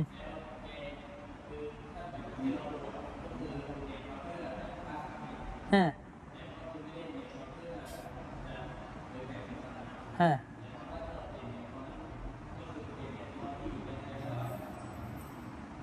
ก็ก็ก็คือถามมาว่าพูดง่ายๆคือคือเข้าใจคำถามแต่ถามว่าตอนเนี้ยเกิดมาอยู่ที่นี่อยู่แล้วอะนะแบบนั้นหรือเปล่าแล้วก็จะต้องทำยังไงใช่ไหมล่ะ อ่าเข้าใจไม่เป็นไร คือเปลี่ยนเนียดได้ เปลี่ยนเนียดได้เพราะบางทีศาสนาเราไม่รู้แต่แรกเราก็ไปไหนตอนไหนไปเรื่อยอย่างเงี้ยนะก็เปลี่ยนเนียดได้ไม่มีปัญหา พี่น้องครับ อิสลามเข้ามาใน นูซันตาราเนี่ยในเอเชียในมาลายูนี่ก็ด้วยการค้า ด้วยการค้า พี่น้องครับ นักธุรกิจมุสลิมในอดีต ค้าขายจนคนรับอิสลามมันทั้งเมืองอะทำธุรกิจเปลี่ยนกษัตริย์ ในดินแดนเหล่านี้รับอิสลาม แต่คนสมัยนี้ไม่ได้ทั้งหมดนะจำนวนไม่น้อยแหละ ยิ่งทำธุรกิจยิ่งเงินเยอะ ศาสนายิ่งหาย ส่วนพวกที่อยู่กับศาสนาตอนนี้จนจนใช่ไหมล่ะ ทั้งทั้งที่การจีฮาดเพื่อศาสนากำลังทรัพย์เป็นสิ่งสำคัญอืมลองเนี่ยแต่พี่น้องจะมาจะมาฟังผมบรรยายเนี่ยลองไม่มีค่าน้ำมันมามาได้ไหมล่ะใช่ไหมล่ะ มันก็ต้องใช้เงินกันทั้งหมดนั่นแหละ อืม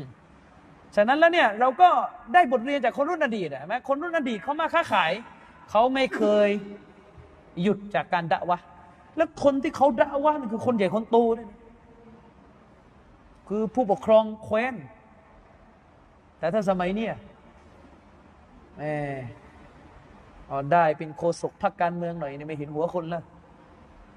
หรือเปล่านะไหมผมเนี่ยมีคนพูดอยู่อย่างหนึ่งว่า ช่วงเลือกตั้งนี่ดีอยู่อย่างหนึ่งอะนะนักการเมืองเข้ามาสิเพราะว่าช่วงอื่นไม่เคยเห็นได้เข้า บ้านของลอฮ์อะพี่น้องต้องสะอาด ไม่ใช่ว่าเป็นแหล่งสำหรับเขาเรียกว่าแหล่งสำหรับ สนองผลประโยชน์ทางการเมืองของพักหนึ่งพักใดไม่ใช่นะครับ อันนี้ฝากไว้เนื่องจากว่าช่วงนี้เป็นช่วงประมาณนี้อยู่เราก็รู้กันช่วงหาเสียงครับครับอิหมามไม่ไม่ไดีอะไรนะ มาเลยนะ มาใครมา อ๋อ ก็อิชาอัลลอฮ์อิชาอัลลอฮ์อิชาอัลลอฮ์ คือที่ผ่านมาเนี่ยพอดีผมติดเรียนอะนะก็เลยไม่สะดวกมาแต่ตอนนี้ชาลอก็คือพ้นช่วงต้องเข้าห้องเรียนละเป็นช่วงต้องเป็นช่วงทำวิจัยละก็นานๆทีไปเรียนได้ อันนี้ก็คือเดี๋ยวไว้คุยในรายละเอียดแล้วกันนะให้คุยในรายละเอียด ว่าเราจะมากันอย่างไรแบบไหนนะครับ เพราะว่า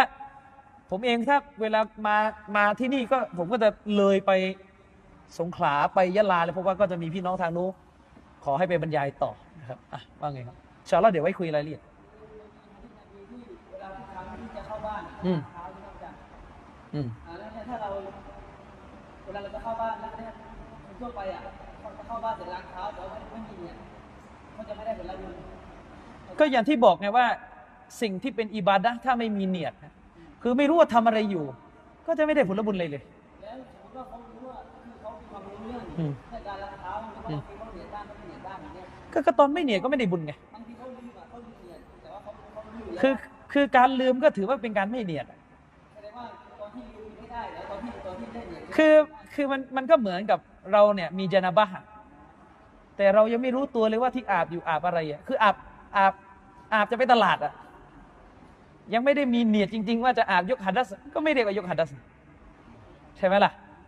คืออาบเพื่อจะเพื่อจะล้างเหงื่อเฉยๆสมมติเห็นไหมล่ะมันก็ก็มันก็ไม่ใช่ อืม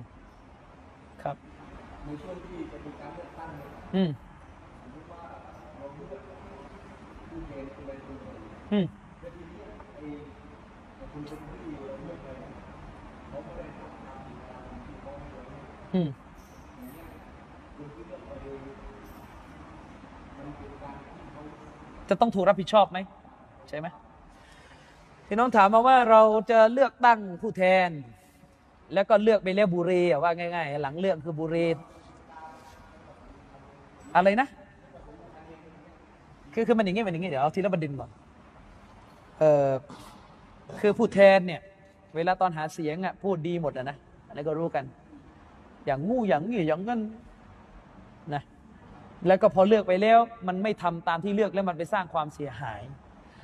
จุดนี้แหละมันจึงเป็นจุดสำคัญมากว่าการเลือกของพี่น้องนี่เป็นเรื่องใหญ่ในชีวิต เป็นเรื่องใหญ่มาก สิ่งที่ผมอยากจะบอกเป็นเบื้องต้นก่อนก็คือ เราต้องเข้าใจก่อนว่า พื้นฐานเดิมของการปกครองแบบระบอบประชาธิปไตยเนี่ยมันไม่ใช่อิสลาม ประชาธิปไตยเป็นกูฟตหรือชีริกชนิดหนึ่งแบบสมัยใหม่ ต้องเข้าใจให้มันชัดเจนนะ ประชาธิปไตยเป็นกูฟตชนิดหนึ่ง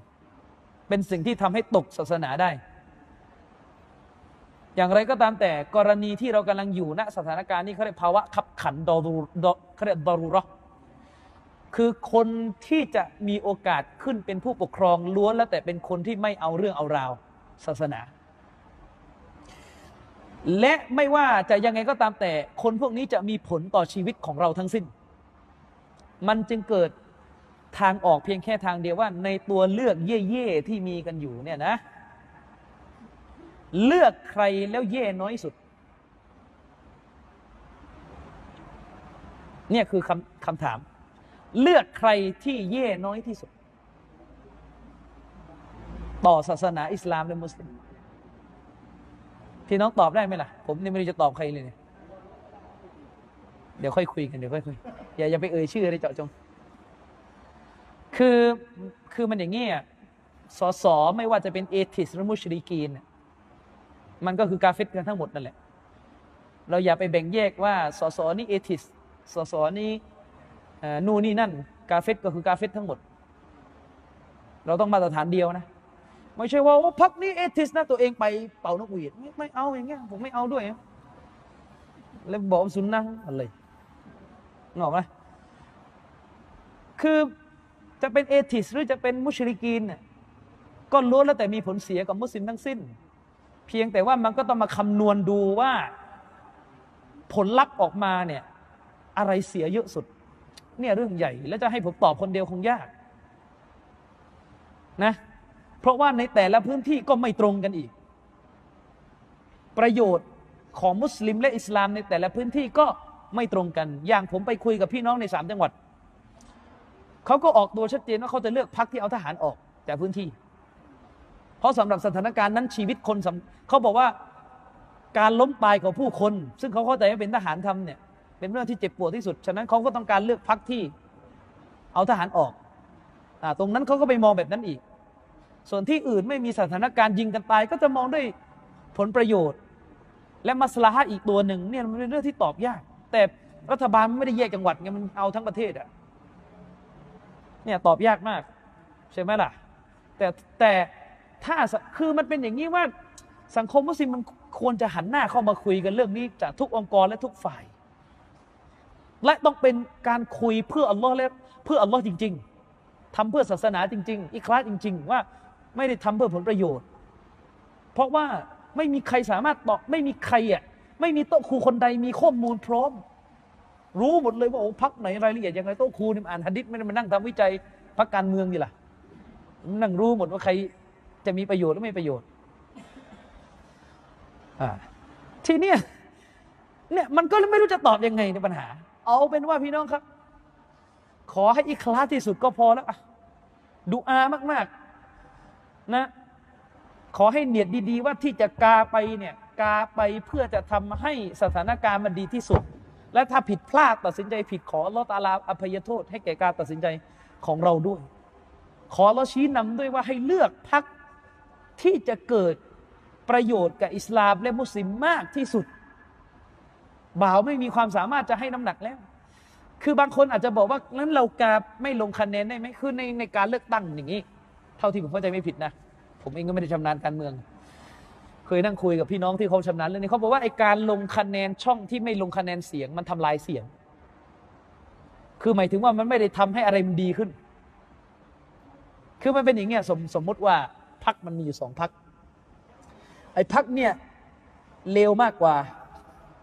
ไอ้พักนี้เลวน้อยกว่า ทีเนี้ยคนเลือกตั้งมีร้อยคนใช่ไหมคนเลือกตั้งมีร้อยคน คนเลือกพักนี้เนี่ยนะเอ่อเท่าไหร่ดีล่ะ คนเลือกพักนี้สมมติ 47 คน คนเลือกพักไอ้พักเร็วเยอะสุด ลงไปแล้ว 47 คน ในขณะที่ไอ้คนเลือกพักเร็วน้อยกว่าเนี่ยมี 45 คน ขาดไปใครอีกกี่คนเนี่ยขาดอีกกี่คน ทางนี้เลือก 47 ทางนี้เลือก 45 ขาดไปอีกกี่คน กี่คนนะ ผม 8 ถ้า 8 คน กาไม่ลงคะแนนเสียง มันก็เท่ากับตัดกำลังของพรรคที่เร็วน้อยสุด ก็จะทำให้พรรคที่เร็วมากสุดชนะไป สุดท้ายมันก็มาปกครองเราเหมือนเดิมเข้าใจปะแต่ถ้าเราเอากำลังไปหนุนพรรคที่เสียหายน้อยที่สุด ให้เอาชนะไอ้พรรคที่เสียหายมากกว่า มันก็จะเกิดประโยชน์กว่า ด้วยเหตุเนี่ยผมไม่ได้มองว่าการกา ไม่ลงคะแนนมันจะทำอะไรให้ดีขึ้น อย่างที่บอกว่านี่เราพูดตามภาวะขับขันนะคือเราไม่มีทางเลือกแล้วอะแต่มันก็จะเป็นโจทย์ใหญ่อีกว่าเอาแล้วงั้นจะเลือกพรรคไหนอะดีที่สุดเนี่ยแหละมันยาก จะถามใครเดีย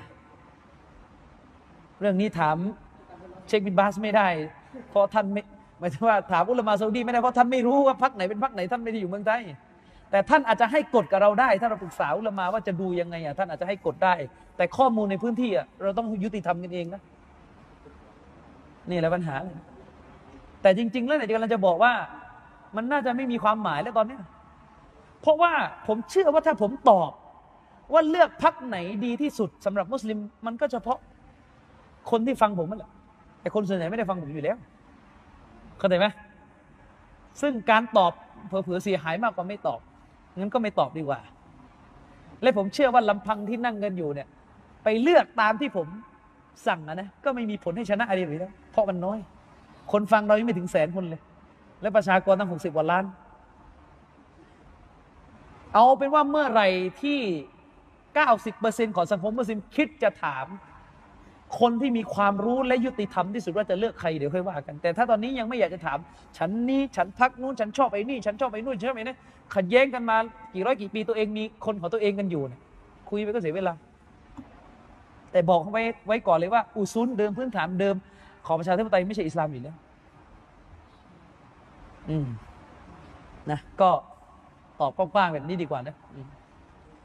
อะมีอะไรอีกไหมครับ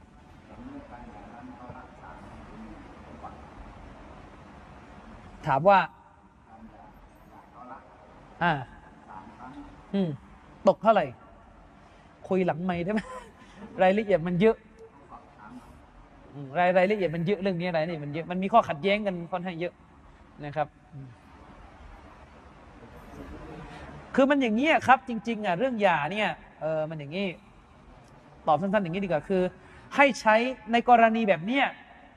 ให้ใช้ตามการตัดสินของผู้รับผิดชอบในเขตที่เราอาศัย เข้าใจคำถามเข้าใจคำตอบไหมครับ ให้ใช้ตามดุลพินิษการตัดสินของเจ้าหน้าที่ที่รับผิดชอบ เจ้าหน้าที่ที่รับผิดชอบในพื้นที่นี้คือใคร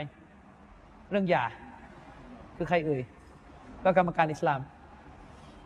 งั้นอะไรนะ เขาก็ไม่รู้สิก็ ในในกรรมการเขาอะมันมีแหละหน่วยที่ททำหน้าที่ตัดสิน กรณีหย่าร้างโดยตรงใช่ไหมล่ะ ก็ให้ไปถามเขาเพราะว่ามันมีปัญหาขัดแย้งกันในรายละเอียดถามว่าเอาจะเอาแบบไหน เพราะว่าปัญหาฟิกเนี่ยปัญหาศาสนาที่มีกระสอนทัศนะเนี่ยนะเมื่อใดก็ตามแต่ที่เกี่ยวข้องกับการต้องพิพากษา อันนั้นต้องมอบให้เป็นคำตัดสินของวลี ผู้ที่รับผิดชอบ ด้วยเหตุนี้ผมจึงบอกไงเรื่องเดือนขอโทษนะ เรื่องการออกเดือนเข้าบสถ์ออกบสถ์เนี่ยนะ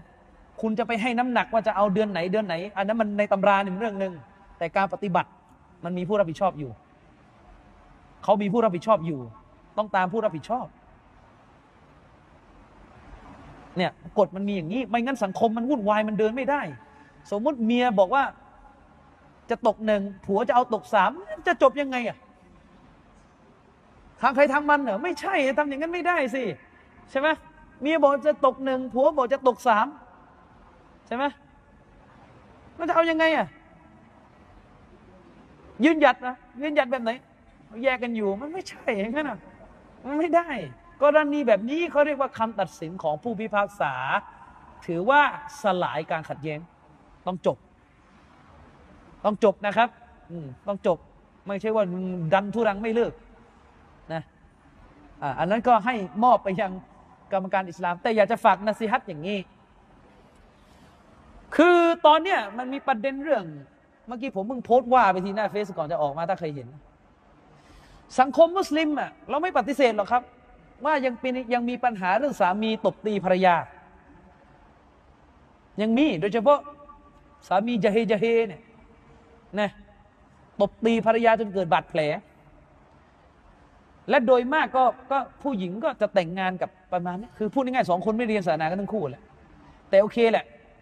การที่ผู้หญิงไม่มีความรู้ศาสนา ไม่ใช่เหตุผลว่าผู้ชายจะตีนางได้ การตีแบบทำร้ายร่างกายกันโอ้โหบาดเจ็บสาหัสแบบนี้ศาสนาห้ามนะที่ศาสนาให้ตีนี่เขาเรียกดอรบุตตาดีตีเชิงอบอบรม ตียังไงเชิงอบรม ตีโดยไม่ให้เกิดความเจ็บปวด ไม่ให้เกิดแผลและไม่ให้เกิดการทำร้ายจิตใจ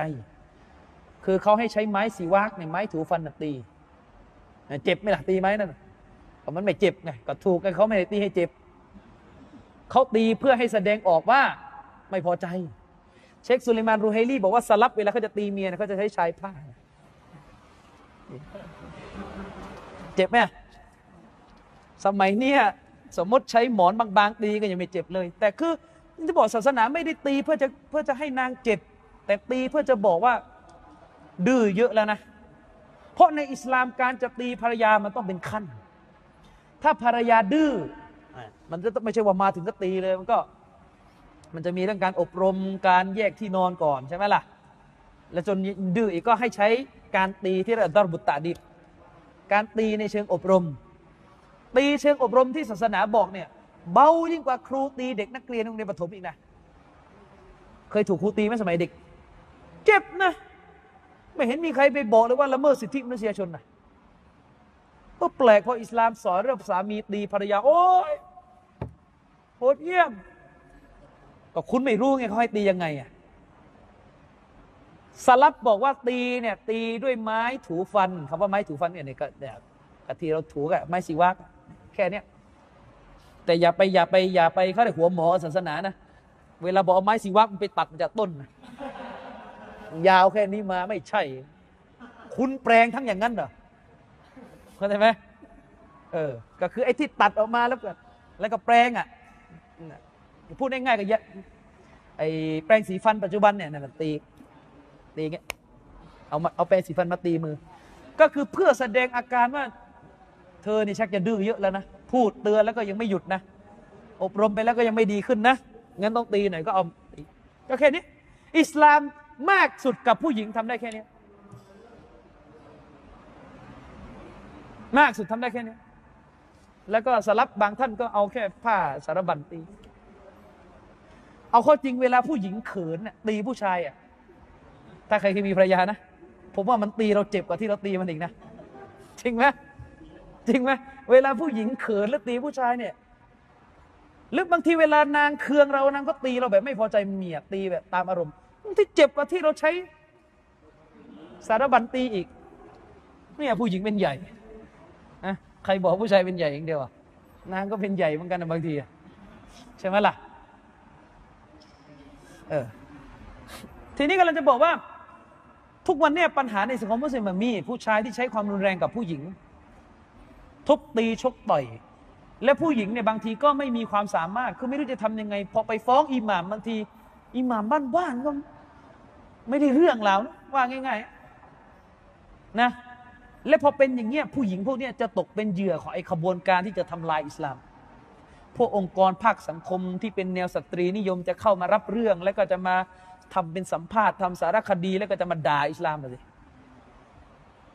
กาเฟตทำนี่ก็ไม่ได้แปลกใจอะไรนี่มุสลิมมานั่งทำกันเอง ก็ถ้าคุณบอกว่าปัญหามันเป็นปัญหาเรื่องครอบครัว คุณก็ไปแก้กับเจ้าหน้าที่ที่มันถูกต้อง แต่ว่ามันจะมาโพสต์ในเฟซทำอะไรล่ะ โอ้ยมาดูสิผู้หญิงมุสลิมถูกตบนะมันนั่งโพสลงเฟซอย่างเงี้ยเออ ตกลงนี่ถามสั้นๆเถอะครับ นี่ถ้าเปรียบเทียบในเชิงตรรกะ ถ้าโรงเรียนโรงเรียนหนึ่งมีเด็กนักเรียนไปซีนาเนี่ย ตามจรรยาบรรณข่าวเวลาเขาลงเขาไม่เอ่ยชื่อโรงเรียนนะเขาไม่เอ่ยชื่อโรงเรียนนะ นั่นจรรยาบรรณข่านี่ศาสนาของอัลลอฮ์มุสลิมทำผิดด้วยกันระหว่างกันและกันมานั่งฉายภาพให้เป็นอิสลามนี่จะฮะอันตรายแต่ปัญหาตอนนี้ก็อย่างที่ผมบอกเลยครับ ถ้ากรรมการมันก็ไม่มีไม่มีคุณภาพกับตัวใครตัวมันไม่จะทำยังไงเลี้ยวกรรมการยังอ่านกุรอานนี่มันก็จะถูกเลย ประธานกรรมการอิสลามบางจังบางจังหวัดนี่อ่านภาษาอาหรับไม่ได้ ขึ้นคุตบ้านเนี่ยอ่านคำสะกด ภาษาไทยอะเขาเขียนให้ อินนัลฮัมดาลิลละอ่านอย่างเงี้ยลงเถอะครับ ลงนะครับ สังคมวิบัติ เพราะว่าผู้นำจะเฮแบบนี้ปกครองนะครับ แต่แน่นอนแหละครับ กรรมการมันก็เป็นผลมาจากอีกขั้วหนึ่งที่เลือกใช่ไหมนะนั่นแหละปัญหา ถึงบอกว่าตราบใดยังไม่เป็นซุนนะก็แก้อะไรก็ไม่ได้จีเดียมกลับมาที่ตรงนี้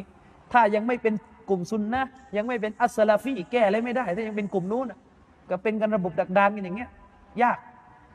นะครับงั้นเราก็อยู่ของเรากันอย่างเงี้ยคุมกันเองในบ้านให้รอด เรียนซุนนะนบี รักนบีให้มาก นบีสอนอะไรเรื่องครอบครัวทำตามนบีจบทุกอย่างจบ นั่นแหละ สร้างชาริอะห์ในบ้านเราเองแล้วกันในเมื่อนอกบ้านไม่มีใครใช้ชาริอะห์ก็สร้างกันในบ้านกันเอง นะครับอะมีอะไรอีกไหมครับ ขอเป็นคำตอบสุดท้ายเลยกันนะเพราะว่าจะหาทุ่มแล้วอืมแล้วก็ไม่เอ่อถามจะถามอะไรนะจากกรณีเนี้ยจะถามว่า ก็ไม่ก็ไม่คิดยังไงก็เป็นความชั่ว คือ เราก็รู้ตามข่าวเหมือนที่ท่านรู้ ผมก็ไม่ได้รู้อะไรมากไปกว่าท่าน ข่าวออกมาว่าสามีมุสลิมทำร้ายภรรยาจนสูญเสียชีวิต ก็ถ้ามันเป็นจริงตามนั้น มันก็เป็นความชั่วร้ายอย่างมากนะก็ตามนั้นไม่มีความเห็นอะไรมากกว่านี้แล้วความผิดก็คือความผิด และนี่ก็เป็นบทเรียนว่า ศาสนาเนี่ยนะรู้อย่างเดียวไม่พอต้องปฏิบัติด้วย สลับจึงเกลียดการเรียนศาสนาและไม่ปฏิบัติอย่างมาก เพราะว่าคนที่ไม่รู้ศาสนาและไม่ปฏิบัติเนี่ยไม่เสียหายแต่กับคนรู้และไม่ปฏิบัติ คนอย่าเฮ ไปทำอะไรร้ายๆเสียหายเนี่ยไม่มีใครโทษศาสนา เพราะมันโง่แต่ถ้าคนเนี่ยมีความรู้ศาสนา แต่ไม่ปฏิบัติคนจะโทษศาสนาว่านี่ไงศาสนารู้ไป ไม่ได้ทำให้คนดีขึ้น คนที่ปฏิเสธอิสลามเอาไปเยอะอย่างอิสลาม ด้วยเหตุเนี่ยในชาวสลับจึงค่อนข้างใหญ่หลวงมาก คนที่เป็นอุลามะ คนที่เป็นผู้รู้เนี่ยจะมีวินัยหรือระเบียบสูงกว่าชาวบ้าน เขาเรียกอัลมูรุอะเกียรติยศที่ตัวเองจะต้องยึดถือต้องสูงกว่าคนอื่น เพราะว่าผู้รู้เนี่ยถ้าล่มพลาดขึ้นมานี่คือ หมด หมด ใช่ไหมล่ะ ลองคิดดูสิถ้าระดับอุลามะกี่บาทอุลามะที่เรานับถือไปขึ้นเวทีชกมวยคนรู้สึกไง มันเป็นความรู้จะอยู่ตรงไหนล่ะใช่ไหมล่ะ มันไม่ใช่อย่างนั้นอะนึกออกไหมมันจึงต้องค่อนข้างจะระมัดระวังเป็นพิเศษ เนี่ย คนที่มีความรู้และไม่ปฏิบัติเนี่ยน่ากลัวยิ่งกว่าคนไม่รู้อีกนะ การไม่รู้นี่ยังแก้ตัวได้นะว่าไม่รู้ไงแต่คนรู้และไม่ปฏิบัติ และการรู้และไม่ปฏิบัติ แล้วไปทำเรื่องเสียหายนั้น สิ่งที่เสียหายกลับมาคือ อิสลามของพระองค์ลอสุบฮานอัลตาลา นั้นผมจึงบอกนะครับว่าจะทำอะไรไม่ดีไม่ร้ายเนี่ยนะให้เห็นแก่ศาสนาบ้าง ให้เห็นแก่หน้าตาและเกียรติยศของศาสนาบ้างนะครับ ตอนนี้กาเฟตผู้ที่คิดร้ายต่ออิสลาม จ้องจะเอาเรื่องมุสลิมทำลายแต่อิสลามตลอดนะทำลายแต่อิสลามตลอด ข่าวออกมาซ้ำแล้วซ้ำเล่าวันแล้ววันเล่ามีแต่เรื่องมุสลิมเย่ๆครูมุสลิมข่มขืนเด็กสิบขวบอย่างเงี้ยอยู่ที่ยะลาอย่างนี้ย ข่าวออกมา จริงไม่จริงก็หรือค่อยว่ากันไปแต่ข่าวมันออกมาเป็นอย่างนี้ ไปแล้ว เสียหายไปหมด อย่างเงี้ย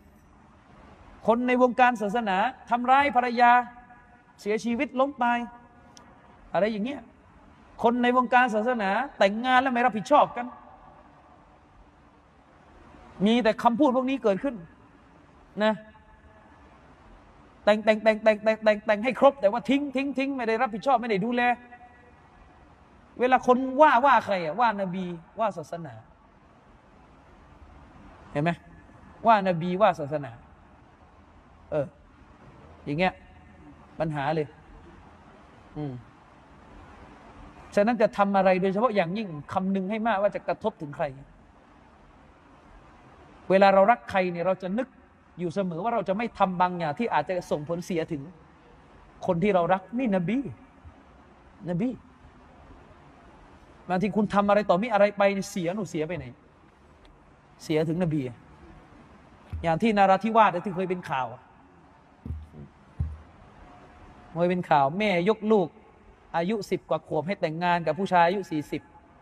คือท่านนิก้าด้วยความรักกันจริงๆ เด็กมันยินยอมมันก็ไม่มีใครไปยุ่งหรอกนะเด็กยินยอมเด็กพร้อมไม่มีใครไปยุ่ง แต่ถ้าการแต่งงานนั้นเป็นเรื่องของการต้องการจะขายลูกเนี่ย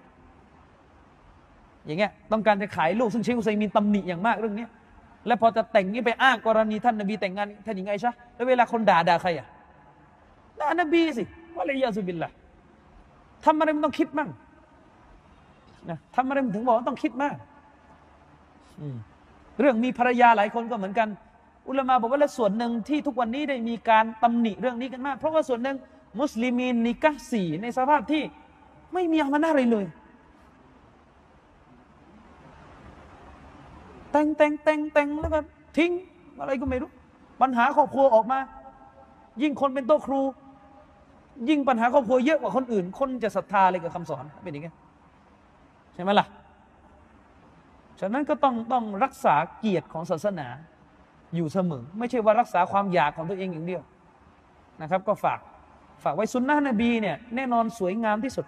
แต่ถ้าเราหยิบฉวยสุนนะนบีมาใช้เข้าข้างตัวเองแบบผิดผิด กลายเป็นว่าเราจะทำลายสุนนะของท่านนบีสุลต่านนะครับอันนั้นก็คงจะฝากไว้เท่านี้นะครับ ก็ขอจบการบรรยายครั้งนี้ไว้เพียงเท่านี้นะครับอับิลลาฮิตาฟิกวัลฮิดายะสลามุอะลัยกุมวะเราะห์มะตุลลอฮิวะบะเราะกาตุฮ์